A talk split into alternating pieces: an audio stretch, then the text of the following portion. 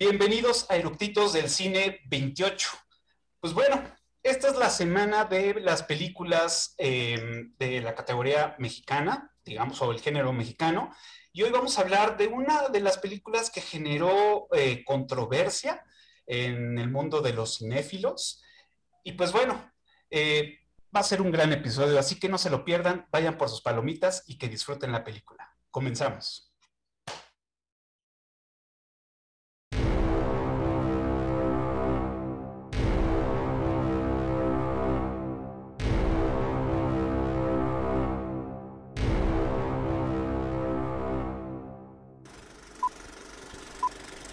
¿Ya está grabando?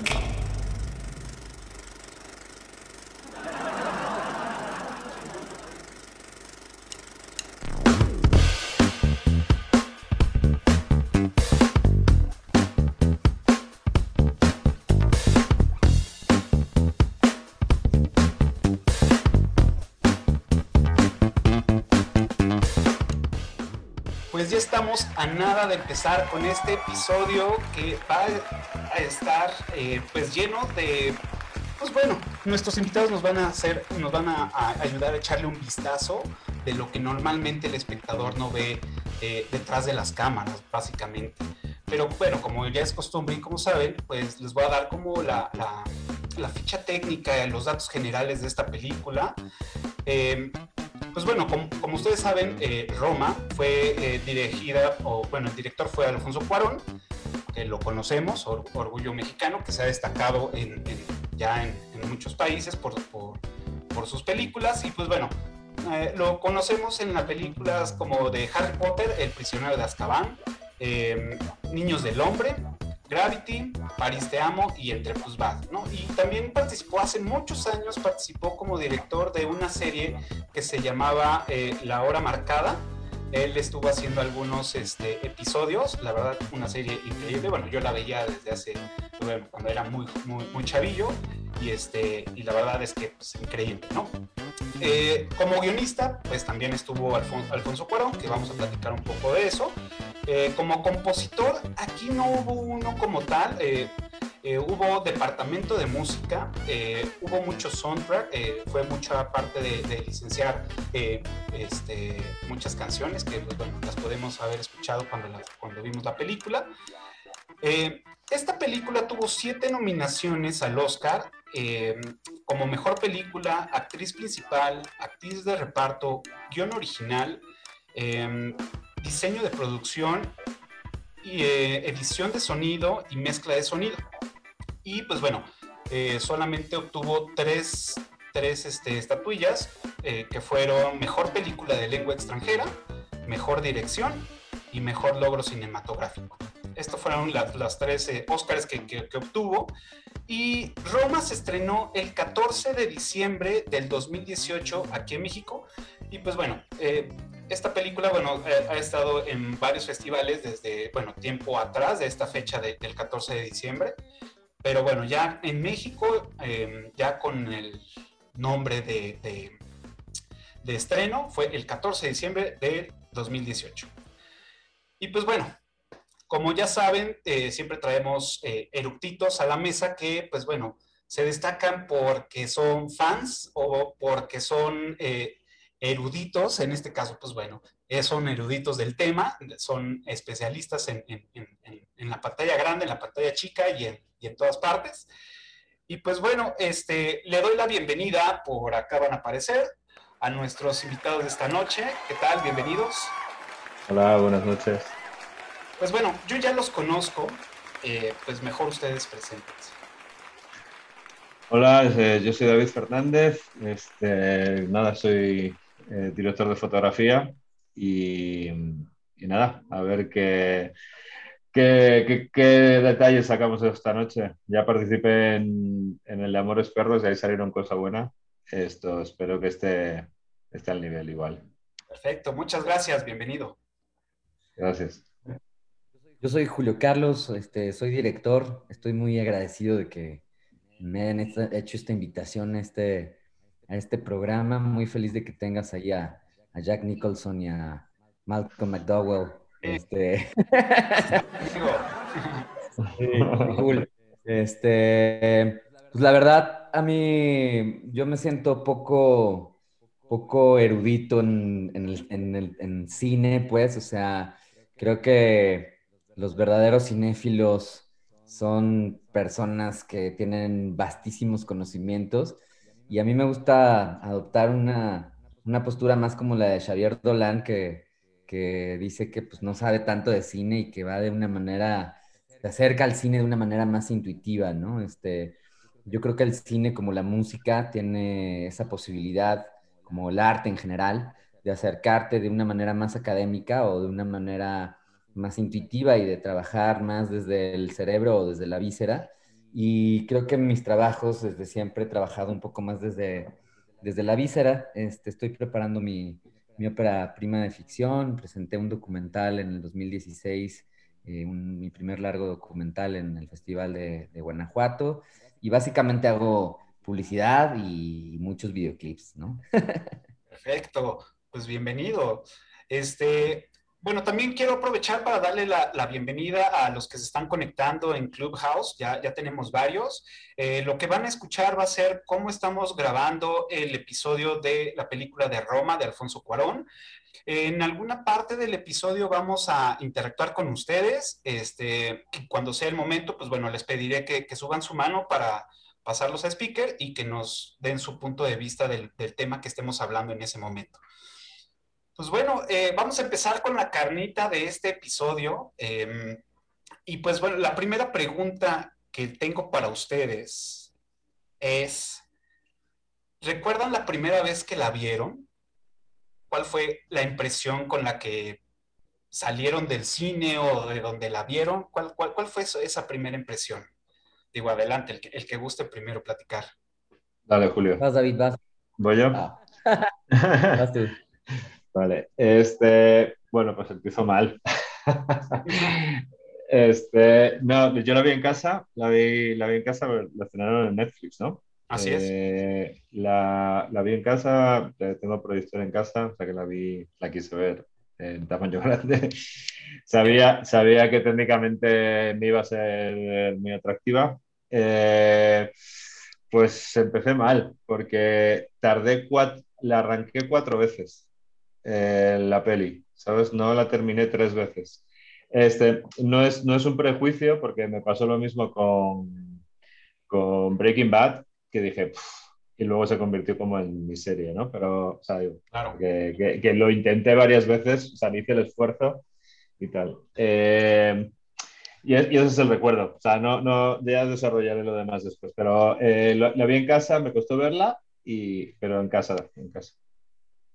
Yo, yo igual la primera vez la, la vi en mi casa, este, sí o no. Es que la vi tres veces. Este, cuando estaba por salir, no me acuerdo si la primera vez la vi en mi casa o la primera vez fue una de estas pequeñas premiers que, que organizó Nico Celis, este, bueno, que organizó la producción de, de la película y que me hicieron ahí pues, la buena onda de, invitarme y fui. Y, pero creo que esa fue la segunda vez. Creo que la primera vez sí, no, la primera vez sí la vi en mi casa, luego la segunda vez la, la vi ahí y luego la vi una tercera vez en la, en la cineteca. Este, y pues como todas muy seguidas, a mí, a mí me gustó mucho desde el principio. Este, eh, yo sí fui muy, este, pues eso, me ilusionó mucho que se pudiera hacer un cine así en nuestro país, con, ese presupuesto, con esa calidad y con un tema tan íntimo como el que trata la película, ¿no? Eh, a, mí, a mí me reventó desde el principio. Eh, tengo en, mi casa, su casa, este, un, una pequeña, pues, un lugarcito, ¿no? De, de, templo, este, pequeño pero bien instalado, ¿no? Para, para pues, que se escuche bien y se vea bien la, la, peli. Y, y, lo primero que, o sea, de las primeras cosas que me sorprendió fue, fue el diseño sonoro, ¿no? El diseño sonoro eh, me pareció muy cabrón, o sea, de repente pensé que estaban mal puestas mis bocinas, ¿no? O sea, dije, a ver, espérate, ¿qué, qué está pasando, no? y luego ya entendí cómo estaba paneado el, el, el, sonido, ¿no? Y que al momento que se movía la cámara, pues se movía también, también el sonido el sonido y, eso me pareció este, brutal, ¿no? Este, digo, fue, me acerqué eh, como de manera muy inocente a la película, o sea, yo no, no es que sea fan de, de todo el trabajo de Cuarón, ¿no? A ver, hay películas de Cuarón que, que me han marcado, ¿no? La primera vez que vi la adaptación de Cuarón de Grandes Esperanzas, dije, ay, cabrón, ¿no? Porque pues, uno estaba acostumbrado más a las adaptaciones tradicionales como de David Lean, ¿no? Y a leer el, el mamotreto de, este, que, es, que es el libro, que, es este, pues, cansadísimo y de repente pues lo ves este, adaptado en Miami, no sé qué, ta, ta, ta, y, y, bueno, pero, pero no todas las películas de, de Cuarón me han fascinado, ¿no? O sea, por ejemplo, la, la multipremiada Gravity para mí mm, está digo, ojalá que nadie me escuche, pero la, siento un poco sobrevalorada. Sin embargo, eh, se, había tanto revuelo sobre la película en redes sociales y tal, que casi que prefería no leer, no escuchar, no, no, no ver, eh, no leer reseñas, ¿no? Que normalmente sí lo, sí acostumbro a hacerlo, eh, al momento de acercarme a una película, para tener como como una opinión, digamos, muy pura, justo por esto que dices que se estaba armando como, como una polémica muy cabrona en torno a la película, ¿no? Sí es. Pero bueno, eso fue de las cosas que me, que me pareció maravillosa. A mí, el principio de la película me parece sumamente poético y, y comparto con, con, con Guillermo del Toro este pedo de que es los créditos. tierra, ¿no? El agua. Los créditos, los créditos del inicio con, los créditos del inicio, y que luego pasa el avión reflejado y tal, ¿no? Y están ahí, está limpiando la mierda del, del perro, Cleo, este, al principio de la, de la película, ¿no? Y no ves más que agua. Y, y, pues de repente me, digo, me trajo a la mente, igual exagero, ¿no? Igual soy demasiado este, entusiasta de la película, pero pues sí me trajo a la mente los mejores momentos de, del cine de Tarkovsky, este, me trajo a la mente momentos de, neorrealismo italiano, ¿sabes? Como, como que me, rememoró todo eso. Eh, luego en, el, en el documental en el que me parece un poco que no me encanta el, documental porque solo habla Cuarón, ¿no? Todo el tiempo es Cuarón a cuadro. Pero bueno, Cuarón explica que más, que más bien está inspirado por, por, eh, por Yasuhiro Ozu, ¿no? Y más bien por, por historias de Tokio. Y que más bien a partir del cine de, contemplativo de Yasuhiro Ozu y de la narrativa de, de historias de Tokio, es que él empieza a desarrollar eh, el, guion de esta película, ¿no? Eh, bueno, eso, eso fue como mi primera impresión y a, mí sí me gusta la entrada de la película. Pues. Claro. Pues, yo, yo también la, la, vi aquí en casa, la vimos aquí en casa y de hecho habíamos leído un, un artículo que decía cómo disfrutar Roma como, como debería de ser, ¿no? Entonces te decían, bájale el brillo a tal, a tu, a tu, a tu televisión y ponle esto y ponle el sonido así. Y si tienes este home theater en casa, pues arréglalo de esta forma y todo, ¿no? Por, por lo que decías, ¿no? Eh, de entrada sí, a mí el principio me encantó, o sea, me, me gustó, fue, fue lo que me atrapó. O sea, ver ese tipo de escenas del patio, cómo, cómo se está, este, cómo lo están lavando, cómo se está yendo la mierda, cómo se está limpiando, digamos, la mierda, el reflejo del cielo, el avión, todo eso, el sonido de cómo, cómo está haciendo, me gustó, me atrapó. Este, eso hizo que no me diera hueva la película, porque todos sabemos que tiene un ritmo muy tranquilo. Entonces, decidí, decidí enfocarme más bien en, todas las escenas para, para disfrutarla más y, tratar de, cachar lo que, lo que él decía. ¿Cómo, ¿Cómo, la terminé de ver? Fue como una explosión de, cosas en la cabeza, de, recuerdos, de muchas cosas que viví que en su momento sentí, me sentí identificado en algunas partes de la película y creo que fue parte de la, de la magia de, de, de, esto, que fue atacar a la nostalgia para, para que sea, no sé, digo, eso, es como yo lo vi, como, como cierta nostalgia de, del espectador y ya simpatizas con toda con la historia, en este caso con, con Cleo, este, todo, ¿no? y bueno, eso es como, como yo la sentí. ¿Les parece si em, les pedimos la opinión a, alguien de, los que nos están escuchando? Por acá, Alex levantó la mano. Y Alex, nos gustaría que nos platicaras cómo, este, ¿cuál fue tu primera eh, reacción cuando, cuando viste Roma? Bueno, más que nada me presento, soy Alex. Ah, la primera vez que vi Roma, me acuerdo que la vi en el Festival de Cine de Morelia. Este, fui como prensa. Este, no encontraba boletos. Fue una guerra de, de, de encontrar lugar y asiento. Este, pero recuerdo, recuerdo que estaba muy emocionado por verla porque soy muy fan de Alfonso Cuarón, soy muy fan de su estilo de, de técnica de filmación. Y este, cuando lo estaba viendo, veía cómo la gente se comenzaba a aburrir o se comenzaba a decir, ¿qué es esto que, estoy viendo? O sea, como que está limpiando la caca de un perro, como decían ustedes. Este, que, pero a mí me pareció la estética, a mí me pareció todo el ambiente, la escenografía, todo. Yo, yo que le veo todo a, una película, este, dije, no, esto es, esto es arte, o sea, esto es arte en su mayor calidad, pero obviamente para el, para el ¿cómo se dice? Para el, el, humano común que no, que no ve todas estas cosas que nosotros vemos, obviamente no le va a gustar y va a decir, oye, pues ya van como 10 minutos de, de película y está limpiando una caca. Es como de que, pues, ¿a qué le encuentras esto de entretenido, sabes? Entonces, este, para nosotros va a ser una obra de arte. A algunos que, que también le ven todo como cinéfilos o como cineastas y, y, dicen, no, pues a mí me aburrió, o sea, me pareció interesante todo, estuvo bien todo técnicamente, pero la historia está, fue como Gravity, ¿sabes? Y para mí no, es, es un gran avance.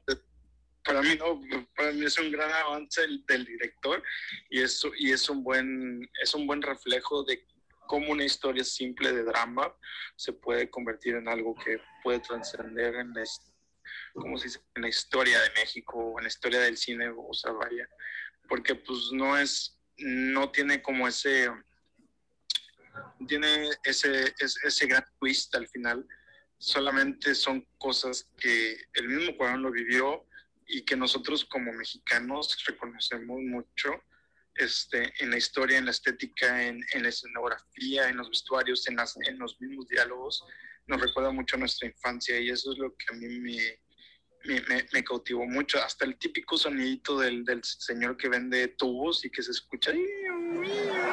O sea, son son cosas que, que, que, en tu infancia tú lo escuchabas y, nunca te asomabas por la ventana para ver qué era, pero se te hacía conocido el, ese sonidito. Y cuando lo implementó, entonces eso me gustó, esos pequeños detalles a, a, lo, que, a lo que conocemos como México. Entonces, este, es, esa es mi opinión de, de Roma. En conclusión, a mí me gustó. Perfecto. Muchas gracias, Alex. Te voy a pasar a este, audiencia y cuando interactuemos otra vez con ustedes, levanten la mano. Muchas gracias y bienvenido. Veo que todavía tienes el confeti. Este, bienvenido a, Clubhouse. Pues bueno, ¿qué más nos pueden decir? A ver, David. Eh, sí, es que me caliento rápido. Este, no, no, es que al final, eh, o sea, tanto, tanto Julio como el chico este habéis hablado técnicamente de cómo, o sea, o sea, es increíble cómo está manufacturada, cómo está, o sea, es la bomba, la bomba, es la bomba, es una experiencia brutal para ustedes que, que, que, que, vivieron eso, cómo está, cómo está reconstruido todo, las experiencias del sonido, es, es una puta obra de arte, ¿vale? Pero, pero, pero, pero si vamos a peli, si vamos a historia, si vamos a, vale que experimentalmente estoy llegando a, prácticamente un orgasmo de sensaciones, de, recordar, de vivir, de sé perfectamente ese sonido, sé perfectamente el coche, porque bueno, mi, mi, familia es mexicana, entonces a mí, por ejemplo, la primera vez que la vi sí me resultó como nexo de unión de recuerdo el tamaño del coche entrando en el estacionamiento apretado. Eso, eso así me trajo el, recuerdo de mi abuelo. Y entiendo, y entiendo perfectamente eh, pues, pues muchas más cosas, pero, pero es eso, sí, como obra de arte es la bomba, ¿sabes? Pero como película, como crítico, como historia, la verdad es que es un aburrimiento.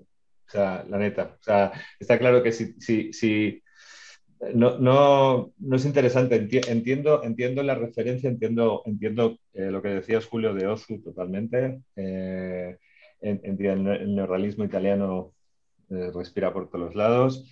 Eh, también un poco de Novel Back y muy chingona. De, yo qué sé, mil, mil millones de cosas de referencias que es increíble la película. Pero siento que, siento que Cuarón lleva dos pelis, porque Gravity pasa lo mismo, es una experiencia es una experiencia brutal. O sea, es como, como, cuando antes ibas al planetario y te ponían la peli del, del espacio.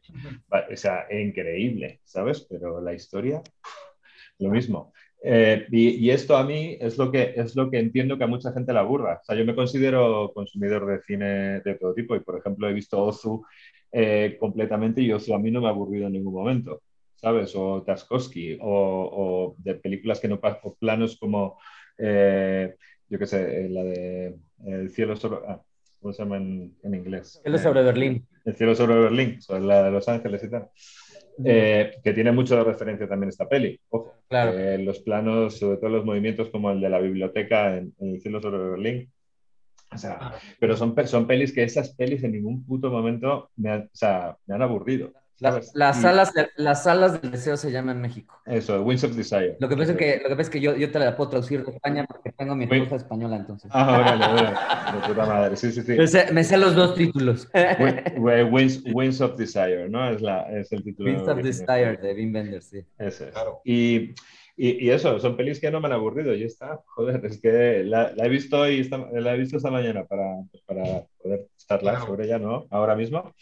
Y... Pff, y, y, me cuesta mucho concentrarme. Eh, me, me, he fijado mucho, o sea, la fotografía me ha gustado más.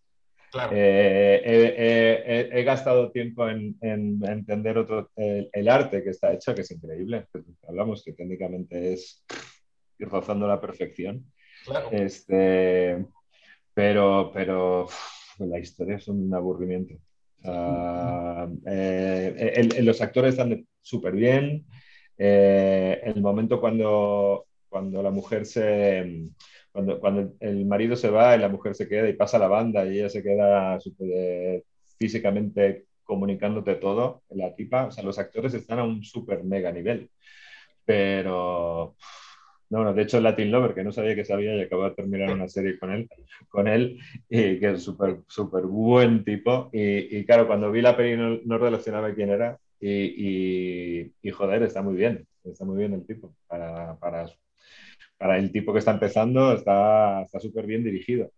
Eh, pero, pero es eso, pero la historia es como de qué va, pues sí, sí, o sea, es una historia común, vale que es súper realismo, pero joder, eh, yo qué sé, yo qué sé. Claro. Para, el, el, resumen que es un aburrimiento para mí como contenido. Permíteme, permíteme diferir. Bien, bien, bien. Ya empezamos.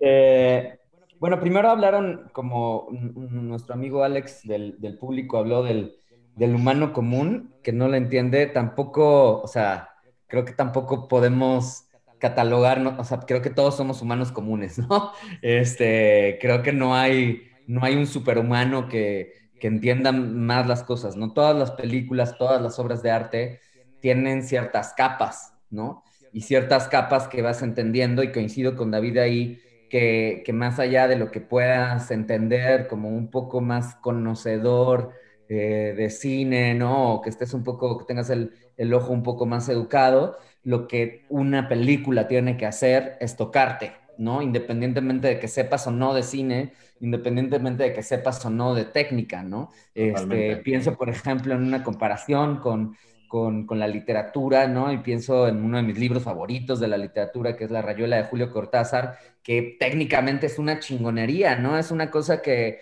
eh, pues, casi me atrevería a decir que eh, en Latinoamérica solo logró Cortázar y Borges, ¿no? Y, y, bueno, obviamente están basados los dos en, en el Ulises de James Joyce, y, y, solo James Joyce hizo eso a principios del siglo pasado, ¿no? O sea, yo, yo no, no puedo entender cómo el editor de James Joyce dijo, ah, sí, vamos a publicar esto, ¿no? O sea, como que, pues, rarísimo, ¿no?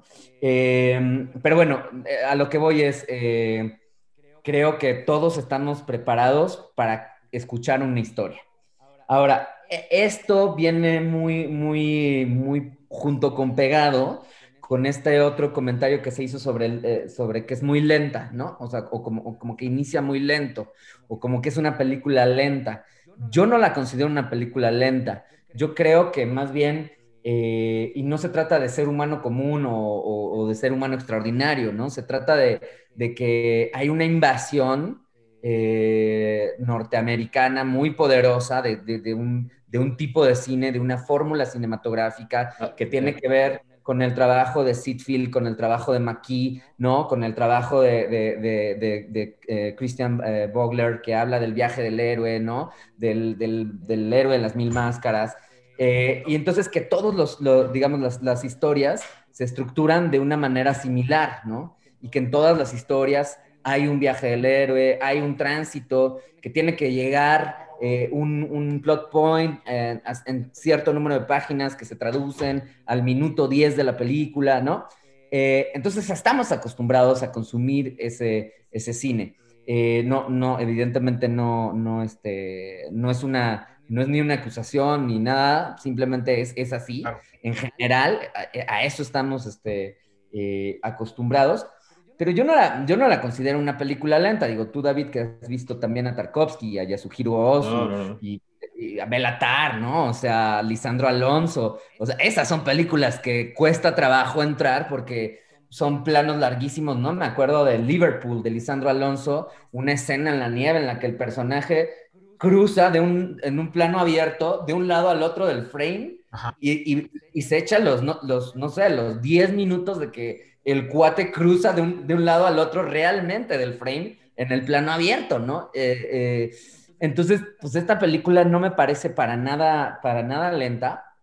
Este, sí siento que tiene un tempo y un ritmo diferentes eh, al, cine norteamericano tradicional.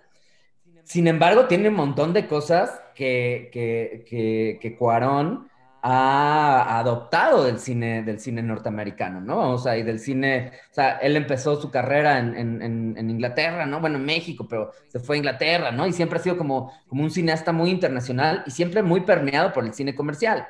Entonces, para mí, esta película es una simbiosis entre, entre el, cine de arte, digamos, por, por, por nombrarlo de alguna manera, ¿no? O el cine de autor eh, si, lo queremos ver de esa manera. Bueno, superautor, este, superautor, porque el tipo prácticamente es, es, es, él, él hace la película. Es él, es él toda la película. Eso es lo que tal vez me puede un poco chocar. Ahí sí, y ahí sí te lo concedo, ¿no? Que de repente, eh, pues, bueno, todo el rollo este que hubo sobre Galo Olivares, ¿no? Toda la polémica que se desató sobre la, la cofotografía y todo esto que, que ahorita podemos hablar.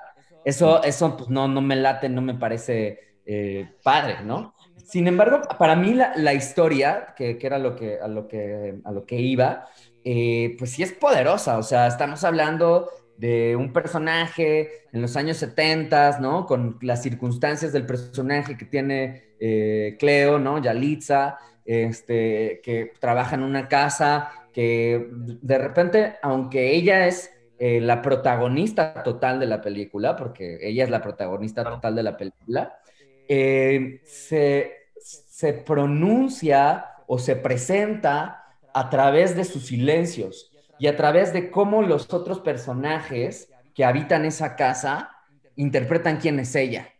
Ah, Entonces, esto es lo que me parece muy, muy interesante y, una, y un gran punto de la, de la, de la, de la película, que perdón que la iba a ver para esta plática, eh, o sea, la iba a ver otra vez, pero... Si la has visto tres veces. Me equivoqué, de día y no la vi, pero sí, la he visto tres veces, entonces la tengo más o menos este, fresca. Y, y, bueno, eso, a mí la película me parece impactante, o sea, no sé, no sé si se pueden hacer spoilers de la película, pero, pero bueno, el momento en el que eh, se encuentra después del halconazo con, con, este, con Fermín. ¿no? Cleo se encuentra con Fermín, eh, es realmente, o sea, se te pone chinita la piel, luego ves todas las escenas del halconazo y también es una, una estampa de un momento histórico del país, ¿no? Entonces juega un poco con esos planos entre, eh, la, trama y las subtramas, ¿no? Porque finalmente la, historia de Marina de, Tavira, que, es brutal, eh, eh, pues es una subtrama, ¿no? Es una subtrama que, está alrededor y que funciona, digamos, como, como em, sí, como una némesis o como una, como una historia de choque entre la historia amorosa que ella tiene y la historia amorosa que tiene este desenlace tan fatídico para, para, para Cleo, ¿no? Que termina en esta, eh, culmina en esta escena en el hospital, ¿no? ¿no? quiero ser tan spoiler, pero en esta escena en el hospital que, es desgarradora, ¿no? O sea, yo, yo las tres veces que vi la película, digo, yo soy de lágrima fácil, pero las tres veces lloré como Magdalena, así, en esa escena, yo decía, no mames, y ahora que, que, que acabo de ser padre, eh, eh, se me puso la piel china porque pensé en esa escena cuando estaba teniendo a, mi bebé y dije, ay cabrón, es que eh, plantear esto en, la pantalla grande a, ese nivel, ¿sabes? para mí, pues hace a la historia muy poderosa, ¿no? La hace muy poderosa también todo el contexto histórico, no nada más, digamos, la, la manera en la que está hecha, que es muy impresionante, ¿no? Este, toda la recreación que ya dijeron, ¿no? De los años 70, ¿no? Estos dollies interminables en gran angulares que pusieron, eh, recrearon, ¿no? Y luego pusieron este, green screens para hacer este, escenarios virtuales. Es una brutalidad, pero fuera de eso, la historia como tal, si la contara incluso de otra manera, eh, me, parece una historia muy dura eh, que habla de, de, un clasismo que aún existe en nuestra sociedad. Para mí, toda la historia tiene que ver eh, con el, cómo funciona el amor en las distintas clases sociales. Perdón por extenderme. Sí, no, antes, antes de, que David siga, eh, quiero nada más este, también retomar parte de, eh, sí, equivocadamente creo que también dije que se me hizo, que es una película lenta, equivocadamente.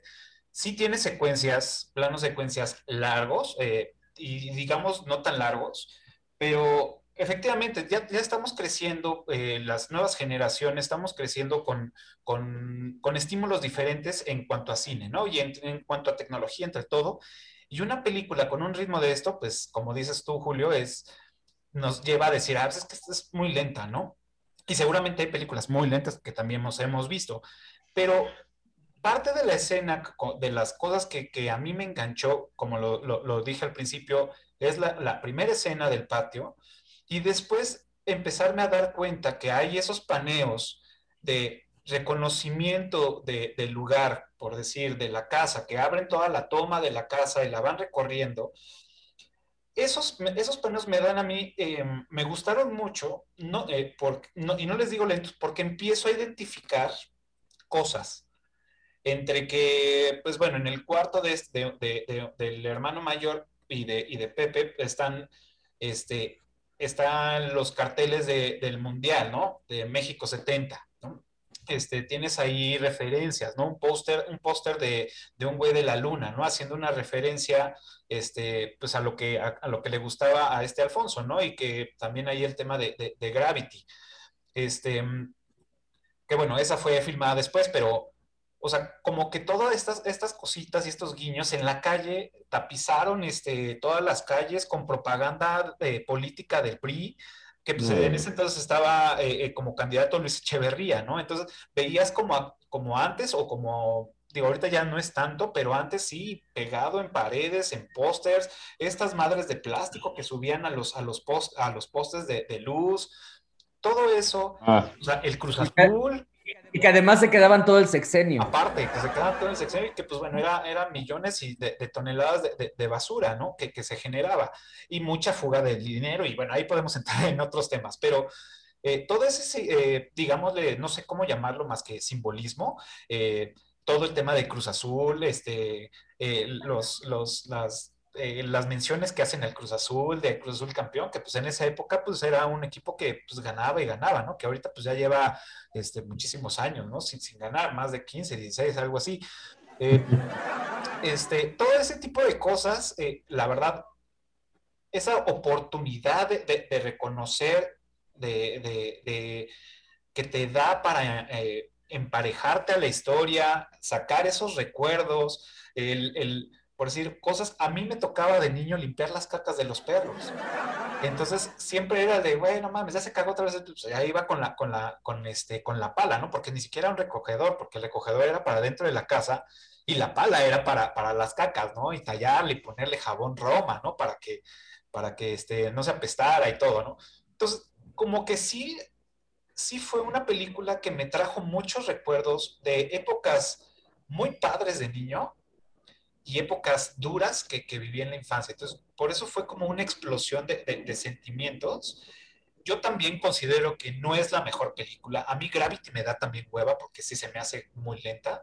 Esta, me gusta el, el cómo está hecha. La historia es simplemente una historia de una persona, de un mexicano más, o probablemente de otro país que vive en algo similar. Y ya, tampoco se me hizo algo wow, ¿no? Pero sí me gustó mucho la elaboración. De hecho, a mí las películas en blanco y negro me cuestan mucho trabajo porque a mí el cine mexicano de blanco y negro, de, de, caquitos, de, ay, te cortaste las trenzas, todo ese no me gusta, no me gusta porque creo que está muy definido a un sector de la población que, que no inspira a más, ¿no? Entonces, se me hace un, un, cine como muy pobre a mí, en lo personal. No me gusta. ¿Puedes repetir ese concepto? Que no lo he entendido, el del cine pobre. Ah, ah. o sea, es, se, me hace porque no es aspiracional, ¿no? Es, o sea, te cuento una ah. historia de, de, gente que vive en la miseria y que, que no hay una aspiración más por, por, salir, ¿no? Entonces, también seguramente tengo ese, ese concepto porque no he visto más cine de eso, ¿no? Y, pues, lo reconozco. Entonces, esa es como mi, mi opinión general de, de, de, lo que estamos ahorita platicando. Y, y, pues bueno, o sea, la, la parte de la reconstrucción de, Avenida Baja California con insurgentes, pues bueno, también fue, fue algo increíble, ¿no? Es decir, güey, necesitamos un espacio donde poder eh, hacer esta secuencia donde llevan a los niños al cine, donde va a suceder esto, esto, y van a ser, van a ser puntos importantes de, eh, confrontar realidades, ¿no? Donde el, hijo más grande ve a su papá con la otra, pero el, el amigo le dice, oye, tu papá, pero dice, no, no es, este, todo ese tipo de cosas. Ese cine, ese cine que es el cine de las Américas, Ese estaba, ese, estaba en, en, Baja California. Ajá, exacto. Sí, entonces todo eso, pues, pues se genera, ¿no? El tranvía, que eso pues, antes existía y todo. La verdad, digo, yo no, yo soy modelo 81, ya puedo vivir esos, esos, esos, esos lugares, pero con gente que sí es de la, de la edad, pues sí me han dicho, güey, o sea, la verdad sí, sí trae como muchas cosas a, flor de piel y que bueno, más adelante vamos a, seguir platicando, ¿no? Eh, yo es que, sí, es que el, el, diseño de, bueno, es que la peli en sí está súper bien, y, pero el diseño de producción es, es, una locura, es una locura. Sí, hoy me fijé en el mundo de los carteles de del PRI, eh, la, la, señora con, con, la sudadera del PRI, ¿no? Ahí cuando están con las artes marciales es, claro, esa, escena súper super chida. Sí, no sé. Eh, o sea, no quiero volver a lo mismo, pero te digo que técnicamente es increíble. Eh, ah, mira, con respecto a lo que hablábamos antes de, director fotógrafo y tal, yo no estoy reñido siendo fotógrafo con, que los directores lo sean. De hecho, no sé, o sea, la última de Paul Thomas Anderson, ¿no? La de Phantom Thread, la, la fotografió él, ¿no? Tarantino, eh, eh, este, Kubrick, ¿no? En cierta forma. No sé, o sea, todo bien. En esta, en esta siento, siento que, por aparte que el tipo sabe lo que quiere, porque ya tiene una experiencia, tiene un colmillo haciendo cine increíble, eh, sí se nota mucho eh, la orientación del chivo, ¿no? la, narrativa, la narrativa fotográfica se nota, se nota asesoría del chivo, ¿no? Porque en un principio, o sea, él, él diseñó, digamos, el concepto fotográfico y no la ejecutó, no la pudo ejecutar por otro proyecto, lo que. Eh, pero, pero se nota. O sea, Chivo, Chivo es posiblemente uno de los mejores fotógrafos que controlan las grúas, las cabezas calientes. Es, uno de los mejores. Y, el diseño que tiene esta, esta peli con, con, las grúas, o sea, pues el momento del final, ¿no? De la playa y tal, es increíble ese plano. Eh, no sé, todo, todo eso está muy pensado. Tiene muchas referencias a sí mismo a nivel técnico, con, con lo de los movimientos de lectura, tal, lo utiliza, lo utiliza igual que en los hijos de los hombres, ¿no? En el interior del coche, cuando van a, cuando van a la playa. Exacto. O sea, técnicamente, técnicamente, joder, es que después de hacer Gravity yo siento que ya puedes hacer cualquier cosa. Entonces el tipo, el tipo tiene un control técnico brutal. Eh, no sé, y, la, y luego pues a nivel fotográfico la película el blanco y negro, yo, a mí yo soy, soy un romántico del blanco y negro. Eh, sí, soy, sí soy un romántico del cine mexicano, del blanco y negro. Me gusta mucho. Eh, obviamente, pues uno de los, posiblemente uno de los mejores fotógrafos de la historia, ¿no? Este, pues, se, me fue el, se, me fue el, nombre ahora, mexicano de blanco y negro. Um, sí, Gabriel Figueroa. Gabriel Figueroa, perdón. Figueroa, ¿qué te digo? ¿Sabes? O sea, es el México, es, el México, es, el México blanco y negro, ¿no? Es el México eh, blanco. Ah, justo, justo, qué bueno que tocaste. Yo iba a hablar de, de, de Gabriel Figueroa también, ¿no? O sea, para mí la elección de, del, del, blanco y negro tiene que ver más con eso. O sea, entiendo el punto de, de, de Cafa de que, pues sí, el cine de, de, los, de, los, de los caquitos y de, eh, de, la, de la pobreza, que, que en realidad no, no es más que eh, parodias, ¿no? O, una reverberación eh, un poco esperpéntica que surge a partir de, Los Olvidados de Buñuel, ¿no? O sea, en realidad es eso. Este, y, para mí la elección del blanco y negro, yo coincido contigo, David, eh, pues tiene que ver con una cuestión más romántica, ¿no? Y un poco de pensar en el, en el pasado en blanco y negro, o, exacto, como de rememorar el pasado en blanco y negro, que además me parece que le da mucha fuerza a la película que sea en blanco y negro. Sucede en películas como la ganadora del Oscar está El Artista, o la Blancanieves de, de, de Berger, ¿no? El, en, la, que sale este... Eh, eh, Jiménez Cacho y, Nebraska. Y Maribel Verdú, ¿no? Nebraska, Nebraska. Exacto, entonces para mí el blanco y negro es, es, es, o sea, gana, ¿no? O sea, para mí trae todo lo mejor de, del, del, cine mexicano también. A mí lo que me pasa, eh, bueno, lo que me pasa, el, el, lo que entiendo del blanco y negro, eh, como, a nivel narrativo, es, es digamos, eh, que, que, no haya, o sea, que no haya mucha distracción del espectador y que te, y que te quedes clavado más en la historia. Entonces, eh, ahí, ahí, o sea, yo entiendo por qué me encanta la peli en blanco y negro, pero, pero creo que sí sería más dinámica la peli o sería mucho más atractiva porque tendrías mucho más eh, información en tu cerebro de colores y, y tal. Eh, si hubiera sido, si hubiera sido por, por cómo es la peli, pues, me, revuelvo otra vez a mi opinión de que es una película aburrida. Eh, este, creo que hubiera tenido más, más, puede ser más incentivos, más, más, más info, pero una opinión que me acaba de surgir ahora, ¿eh? yo, no cambiaría nada de la peli, aunque no me guste. Eh, estoy, estoy contigo, creo que, creo que hacerla, haberla hecho a color, si hubiera roto varias, varias cosas, ¿no? Varias, varios, eh, incluso hasta conceptos que, que uno le, le, va poniendo a, a, la película, ¿no? Como cierto misterio, digamos, ¿no? Eh, sí, me gustó. Yo, difiero. creo, que justo el blanco y negro, y, retomando eh, eh, esto que decía David sobre Gabriel Figueroa, ¿no? Uno, o sea, Gabriel Figueroa es México, ¿no? Gabriel Figueroa trabajó con... Es el, es el y creó todo, todo, pues la perla, ¿no? Creó todo el concepto de que viva México, creó todo, toda la, la, imaginería que después retomó Manuel Álvarez Bravo, por ejemplo, ¿no? Y que después se plasmó en el muralismo mexicano, eh, aunque el muralismo mexicano tenga color, en realidad nace de ese cine blanco y negro, ¿no? Entonces, bueno, yo, yo lo veo así, o bueno, más bien se alimentan al revés, perdón, estoy diciendo una, una, una este, insensatez histórica. Pero bueno, eh, el, el, a, lo que voy es, para mí el hecho de que sea en blanco y negro y justo con esa asesoría que se siente, como bien dices, esa mano de, de, del Chivo, que es un gran, gran poeta de la, de la cámara, ¿no? Y, un, técnico, y técnico, muy técnico. Pero también tiene mucha suerte un cuate que filmó con él aquí en México, hicieron una, una publicidad que el Chivo fotografió. Me dijo, güey, es que el Chivo se para enfrente de un paisaje que está horrible, ¿no? Eh, que está el cielo gris, que está una piedra ahí horrorosa, y dice aquí, y pone la cámara y a los dos minutos el cielo se abre, eh, pasan unas gaviotas volando, ¿no? Entonces, también portero sin suerte no es portero, la verdad.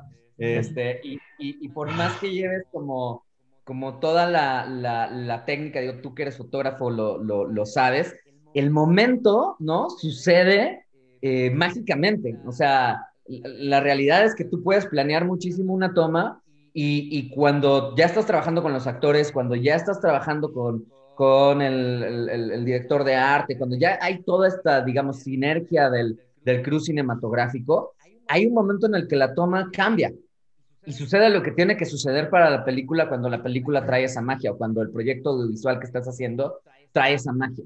Este, yo soy un poco místico en ese sentido o misticista.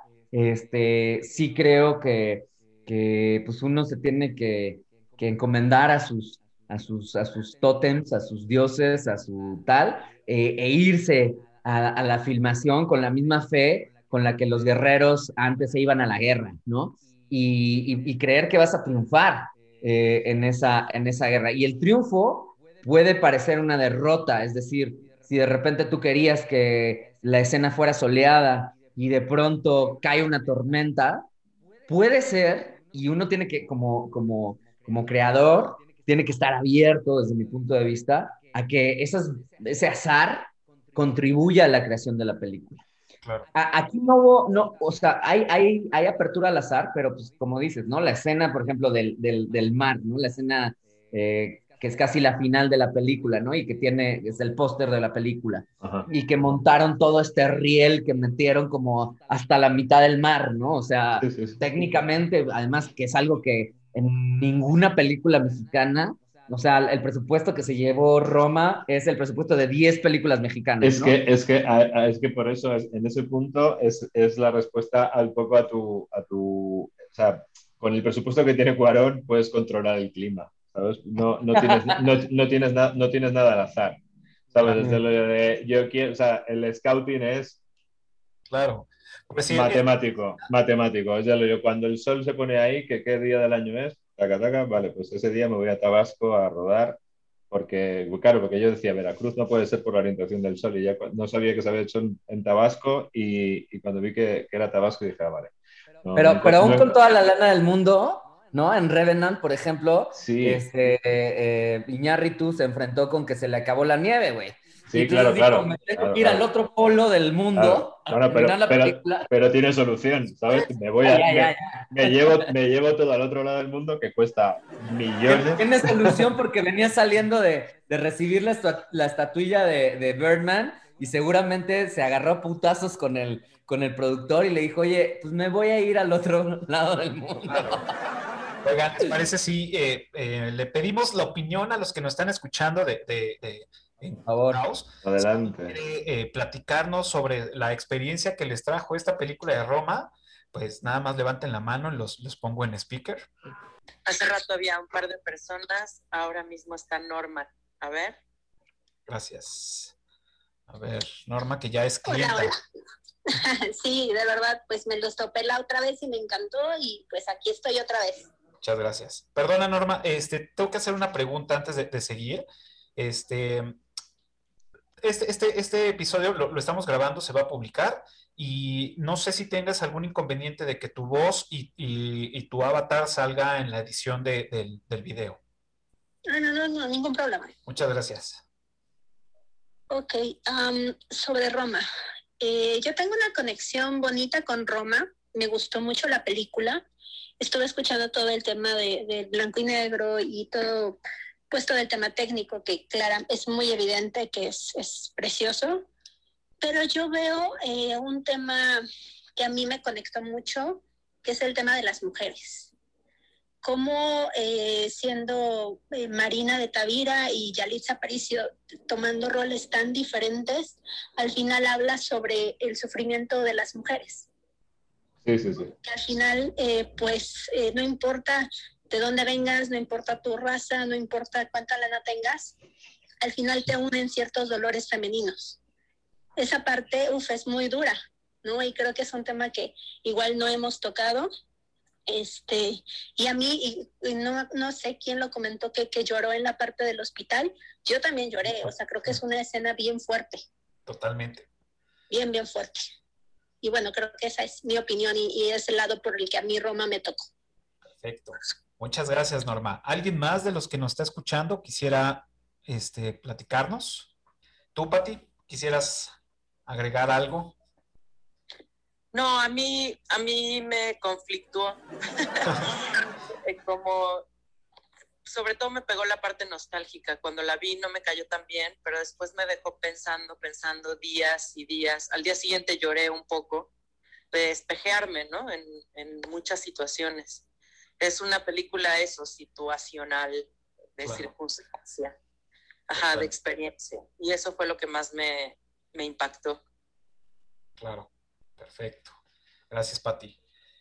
Pues sí, digo, eh, como, como dice Norma, eh, digo, antes de que ustedes comenten algo de, lo que han dicho, este, como datos eh, curiosos de, las, precisamente de la escena del hospital y, de varias escenas de, esta película, eh, vi un documental, una entrevista que le hicieron al fondo sobre la, filmación y, de, la realización de esta película, donde él, él gustaba de, de decir, de, cambiar, eh, o bueno, no de cambiar, sino no decir lo, lo, que iba este, en la secuencia con los actores, ¿no? Le decía a un actor, oye, va a pasar esto, y al otro actor que con el que iba a interactuar le decía que iba a suceder otra cosa. Entonces le gustaba supuestamente como afrontar esas este, vivencias. La parte del hospital, supuestamente ya, ya, no sabía que lo que, iba lo que se iba a desarrollar, ¿no? Eh, o sea, sabía que iba a tener a un hijo y que pues iba, iba a morir, ¿no? Pero no sabía todo el embrollo con los, con los doctores que, bueno, eran actores, eh, bueno, eran doctores más bien, doctores, este, doctores, y que actuaron, ¿no? Y que se sumergieron en un papel como si estuviera realmente sucediendo. Entonces eso también como que le dio la parte de realismo y esa crudeza que, que bueno, pues tienen los, los doctores a veces de, de, comunicar las cosas, ¿no? Este, la escena donde están en la mueblería, donde van a comprar la cuna, que llega Fermín, eh, y Alitza no sabía que iba a llegar Fermín. Entonces en ese momento que están filmando, Alfonso le grita, voltea, voltea. Entonces cuando voltea y lo ve, pues bueno, fue una reacción supuestamente natural y así hubieron como varias escenas que, que, a él le gustaba generar pues esa, este, pues conflicto al actor porque pues él iba con una, una, este, una guía y al final se encontraba con otra. No sé si ustedes ahí este, quieran. Sí, sí, sí, sí, sí, es que esa, escena es muy buena y en el momento cuando, cuando le pone el, cadáver del bebé encima está acabado. Este, sí, es que está, muy, es que está muy bien. O sea, sí, eh, los, actores están muy bien, tienen situaciones y conflictos entre ellos, lo que decía, no me acuerdo, soy muy malo para los nombres, no me acuerdo de la chica que ha hablado. Eh, la, la, relación, la relación de las, de las mujeres es increíble. Bueno, México tiene un problema histórico de machismo cabrón y, y, y, y eso es una historia, como dice ella, que pasaba en todas las en todos los estatutos de la sociedad, ¿no? la doble moral y todo esto. Eh, en, cuanto, en cuanto a, entiendo yo, es opinión personal, en cuanto a la forma de dirigir esas escenas, eh, entiendo también que sería un poco como para meter a Yalitza en el papel. Entiendo que, entiendo que ella es actriz y tal, pero también se la ve que es una actriz novel, ¿no? Y en una megaproducción así, entiendo que también sería un poco de, de artimaña de director para, para llegarla a contextualizar de alguna forma a ella. Aparte que luego crear como director un ambiente realista y bla, bla, bla, ¿no? Pero, pero yo creo que puede ser también por ahí. Digo, digo a nivel técnicas de, de, dirección, ¿no? Este, pues también eh, se ve que hay una gran experiencia por parte de Cuarón. Eh, existe pues la, la, dirección, digamos, más del mundo. Eh, bueno, existen varias técnicas actorales, ¿no? Y varias técnicas de dirección actoral pero digamos, entre las más conocidas o las más famosas, ¿no? Está la escuela del método de, de, Stanislavski, ¿no? Que es un poco eh, meter al, personaje y conectarlo con vivencias propias para que el personaje este, conecte con, el personaje, que después desarrolla Uta Hagen, ¿no? Y que Uta Hagen dice, bueno, pues tienes que decir eh, un, poco periodístico, ¿no? El, ¿Qué le pasa? ¿Por qué le pasa? ¿No? Pensar en las circunstancias remotas del personaje, en las circunstancias eh, inmediatas del personaje y en la situación, ¿no? Que era algo que decía Patty también.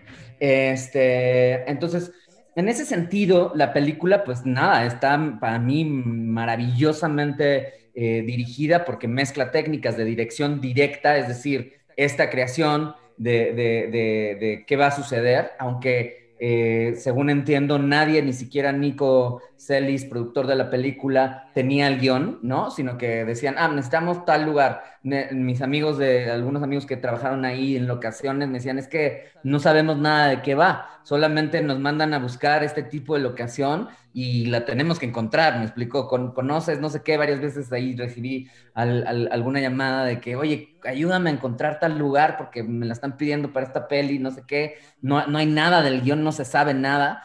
Entonces, eh, entiendo que el trabajo con Marina de Tavira, por ejemplo, eh, que Marina pues es una actriz con mucha experiencia, pues sí tuvo que ser como de manera un poquito más tradicional, ¿no? Y con, con este, con, con Yalitza aplicó más técnicas de, de, de, Jean Rouch, el director de, de, de Noir, ¿no? del cine del futuro, del director invisible, ¿no? Este, de, esa dirección invisible que es esto que, que menciona Cafa de a un actor le digo esto y a otro actor le digo esto, porque finalmente lo que yo necesito crear como director de la escena es un conflicto en la escena. Y cada escena tiene que resolver un conflicto, ¿no? Esa es como, como una, digamos, este, regla que, que pues, lleva a, a, eh, Cuarón a su máxima expresión y por eso a mí en, a nivel historia me parece que está bien desarrollada, me explico, o sea, es una historia que tiene todos los, los, los, los, checks, ¿no? De, de qué le tiene que pasar a un personaje, cómo tiene que suceder, digamos, este, los, los, los tres actos que vienen desde, desde los griegos, ¿no? Eh, y nada más que están pues, divididos de una manera diferente a la que, a la que nos, nos tiene acostumbrados el cine mainstream. Y en cuanto a esta temática que decía Norma, por supuesto, o sea, me parece que una de las grandes, eh, no es una subtrama porque es parte de la trama, pero una de las grandes eh, historias que permean la película o de, los, de las temáticas que permean la película es el, sufrimiento de, de las mujeres el heteropatriarcado y cómo el heteropatriarcado, eh, em, digamos, está por encima de la lucha de clases, que también es un tema muy importante dentro de la película, ¿no? Eh, las revueltas de entre los estudiantes, eh, la lucha de clases, los conflictos ideológicos. Todo eso me parece que hace que la película se vuelva muy emocionante. Es la lucha de los de arriba contra los de abajo, de los dominados contra, contra, contra los dominantes y, temblores. Y parte de un tema íntimo, como, como dijo, como dijo Patty, ¿no? De, la experiencia íntima de un personaje, estalla toda, toda esta eh, entrelazado de, de, grandes temas que hacen que Roma sea una película muy universal, muy fuerte, y no sé, o sea, no, yo no me atrevo a decir una obra maestra, porque una obra maestra pues tenemos que esperar unos 20, 30 años para saber si va a pasar la prueba del tiempo, ¿no? O sea, obras maestras de la historia del cine habrá... Lo pongo en duda. Yo lo pongo en duda. vale, yo, yo, no, yo, no, yo no digo sí o no, porque no, no, a pesar de que parezca lo contrario, no me gusta ser tan totalitario, pero, pero sí me parece que, que cuando menos es un hallazgo y cuando menos, pues sí, es un fenómeno mediático, ¿no? El hecho de también de que se haya estrenado eh, unos cuantos días en el cine y luego, luego haya pasado este, a Netflix, eh, marcó y, va a marcar un momento en la historia del cine. ¿sabes? O sea, mediáticamente ya nos tiene a nosotros platicando dos años más tarde, eh, ya tiene a un montón de gente haciendo un montón de análisis sobre la película y es una película que, va a marcar un momento en la historia del cine mexicano como lo, marcó Amores Perros, que para mí Amores Perros sí es una obra maestra. ¿Y ahora tú qué tienes? ¿Qué? ¿No me vas a hablar? No puedo, estoy muerto. Entonces resucita pues y ya nos vamos. No puedo, estoy muerto. Ah, bueno.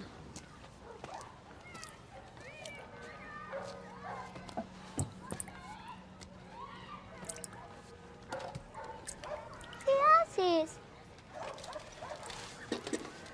¿Qué haces? ¿Qué haces? Ya dime. No puedo, estoy muerta. Ah.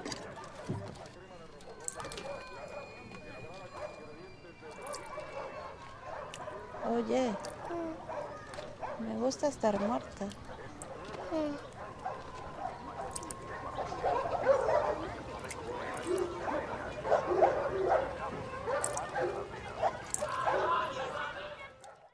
Muy bien. Muy bien. yo, considero mucho más obra maestra y tu mamá también. ¿Sabes? O sea, me parece de lo mejor que hay en, la historia del cine.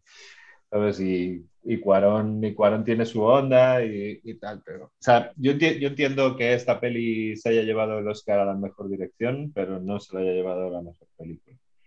Ah. O sea, él ha hecho, ha hecho o sea, lo, que, o sea, lo que ha comunicado la experiencia, desde la experiencia eh, eh, de sensibilidad ¿no? al espectador, al que, al que conoce la, la, época y tal, pues mucho más, ¿no? Pero siento que, que sí está bien comunicado y es súper entendible la contextualización en la que te sitúa el, el Cuarón, aunque vivas en Noruega, ¿sabes? Y, y, y eso, pero... Claro. me remito yo retomando eh, eh, el tema de, Norma, efectivamente creo que eh, nos retratan em, un problema general, dos diferentes estilos de, vida, ¿no? O sea, dos, este, em, uno, por un lado tenemos este, a la, patrona, digamos, que está teniendo temas con, con, el marido, que pues bueno, el marido le engaña, deja la familia, deja el núcleo, y está bien, ¿no? Porque pues en esas épocas pues era muy normal, ¿no? Eh, aclaro, no digo que sea lo correcto, está mal. Nadie interpreta, vamos. Que era, que era normal, el, la doble vida. Sí, la, doble vida. El, ah, bueno, eso, bueno. Era un...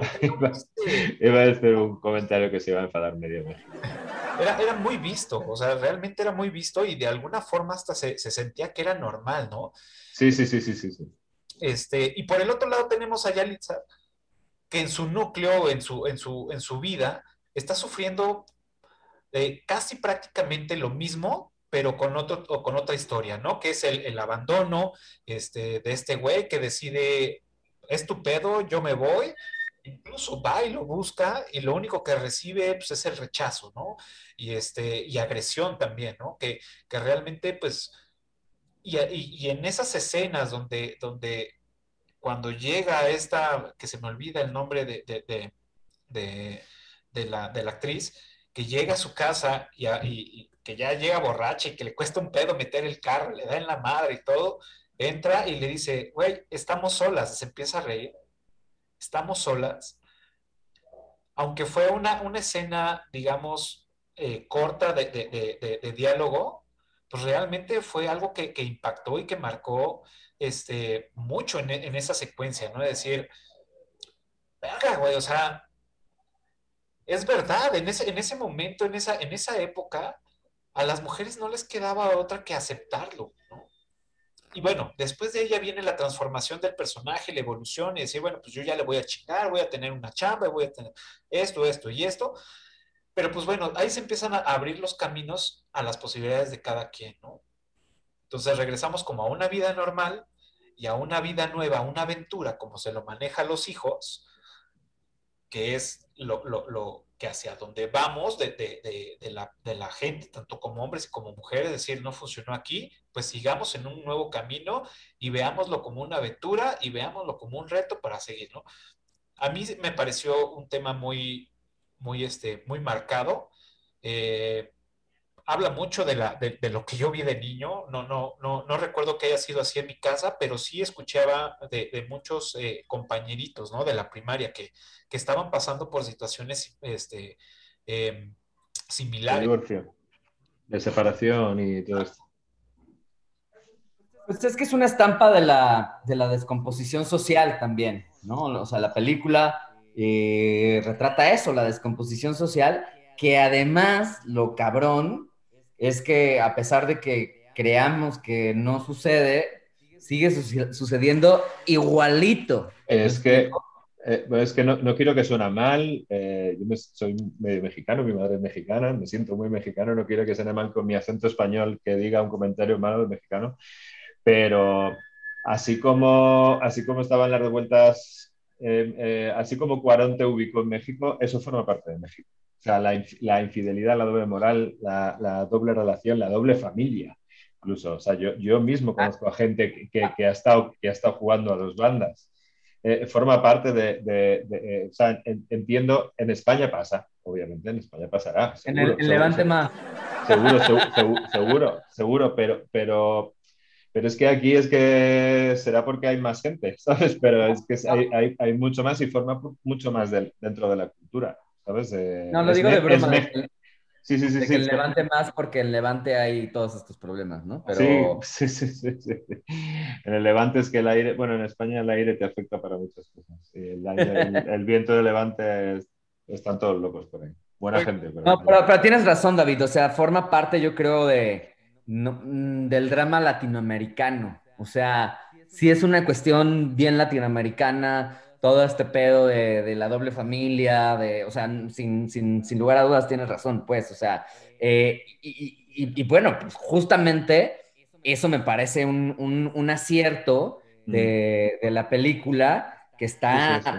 plasmado muy, muy, de manera muy inteligente y justo generando, ¿no? Esta doble, este, esta historia de espejo entre las clases sociales que me parece eh, fundamental y profunda y que me, me, hace pensar que es una de las cosas que hace, más allá de todo lo técnico, fuerte la historia. Sí, es, una de las, para mí es una, otra de las mejores escenas de la peli, que es cuando llevan los niños al cine y, y ella se queda oculta en la, en la cabina telefónica y, y, los niños están con las revistas porno y, el, y se oye en off al, al, al niño decir, ese es tu padre y el chaval cagado porque sí, sí se ha visto que su padre y, negándolo y negándolo en el momento de en plan shock total de personaje del chaval que se ha quedado loquísimo. O sea ya se ha quedado con una tara para, su, para toda su puta vida ¿sabes? Eh, o sea esa, esa, esa escena es, es, la bomba la bomba. Totalmente. Pues bueno eh, parte eh, digo sabemos que los directores este pues muchas cosas, nunca dejan nada suelto, ¿no? Eh, y, y, lo digo por la interpretación que cada quien le da a la hora de realizar algo, de, de, de, proyectar algo, la interpretación y muy pocos eh, directores o escritores incluso, este, o, creadores en general, este, revelan cuál es el significado de algo, ¿no? Entonces, aquí, aquí hay este, varias cosas que, que me, que noté en la película, eh, voy a mencionar unas, es la, la, primera escena cuando ellos van a pasar el año nuevo este, a la casa de, de, de, de un familiar y van todas las familias, que bueno, se, se, se estila y todo. Hay una escena donde él creo yo, se refleja como un niño con un traje de astronauta y va caminando entre los charcos y el bosque y todo, y él va caminando, tú estás viendo la película de frente y, él va caminando, el niño va caminando hacia la izquierda. Y van pasando los, los demás niños a, al fondo, corriendo y gritando, ¿no? Y él va así como con su traje de, de, astronauta, ¿no? Más adelante, cuando Yalitza va a buscar a, a este Fermín, hay una escena muy similar, pero en este caso, pues bueno, con, otro contexto, ¿no? Que es una, una, este, una población con, pues que no es el mismo este, estatus social, digamos, ¿no? Es, es, un pueblo donde va el niño, digamos que en la en el camino donde debería de haber este pavimento, pero pues hay hoyos de charco porque hay hoyo ah. y el niño trae un casco de hecho por él con una cubeta simulando ser astronauta y va caminando y esa es la escena, pero él ahora va caminando al lado derecho, ¿no? Entonces, esas como, como escenas que se van con, eh, contraponiendo, me imagino, no sé, si tengan alguna relación, si tengan algún significado, me imagino porque él, le volaba la onda del espacio y el astronauta y a lo mejor por eso puso esa, esa, parte ahí. Este, ¿Por qué van en diferentes caminos con una escena muy, muy igual? Cada quien tiene su interpretación. No sé si ustedes este, tengan, la hayan cachado, si tengan ahí algo que hayan visto, si que sepan.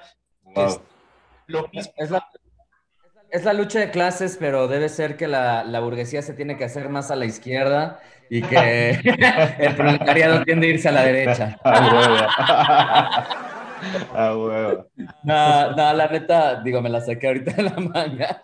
Este, pero sí, o sea, sí vi, vi ese símil. Eh, no, la verdad no sé si haya una, una, relación entre que caminen a la izquierda o a la, o a la derecha, pero sí me parece que hay una, eh, eh, eh, ¿cómo se llama? Repetido muchas veces esto. siento que justo hay esta, esta historia espejo todo el tiempo de que hay una juxtaposición en la lucha de las clases sociales, ¿no? O sea, no es una película socialista, ni mucho menos, ¿no? Pero sí es una película que denuncia esta diferencia entre las clases sociales y que entonces dice, bueno, pues los niños pudientes, ¿no? Que esa, esa este, escena de la que hablas, pues hablan inglés, ¿no? Se van con una familia que habla inglés, este, se ponen a disparar, ¿no? Este, a, los patos por ahí, eh, beben whisky, tienen una fiestota, mientras ellos están arriba, abajo está toda la plebada, este, tomando pulque, ¿no? Y de repente pues. sucede el incendio, que también me parece algo muy loco, eh, y salen, ¿no? Obviamente el proletariado por delante, ¿no? este, arriesgando la vida y los burgueses detrás, ¿no? Este, un poco como si estuvieras viendo una película de Fellini y un güey en medio del incendio termina cantando una pinche canción este, vikinga noruega, ¿no? Entonces, eh, eh, como ya en, la, locura más, este, eso, felinesca de, de, ocho y medio o, este, o, la estrada, ¿no? De, decir, verga, o sea, esto está ya fuera de control. Y, para mí todo eso es la denuncia de la lucha de clases, ¿no? No necesariamente decir, eh, que, como yo dije ahorita de, de, mamada, de broma,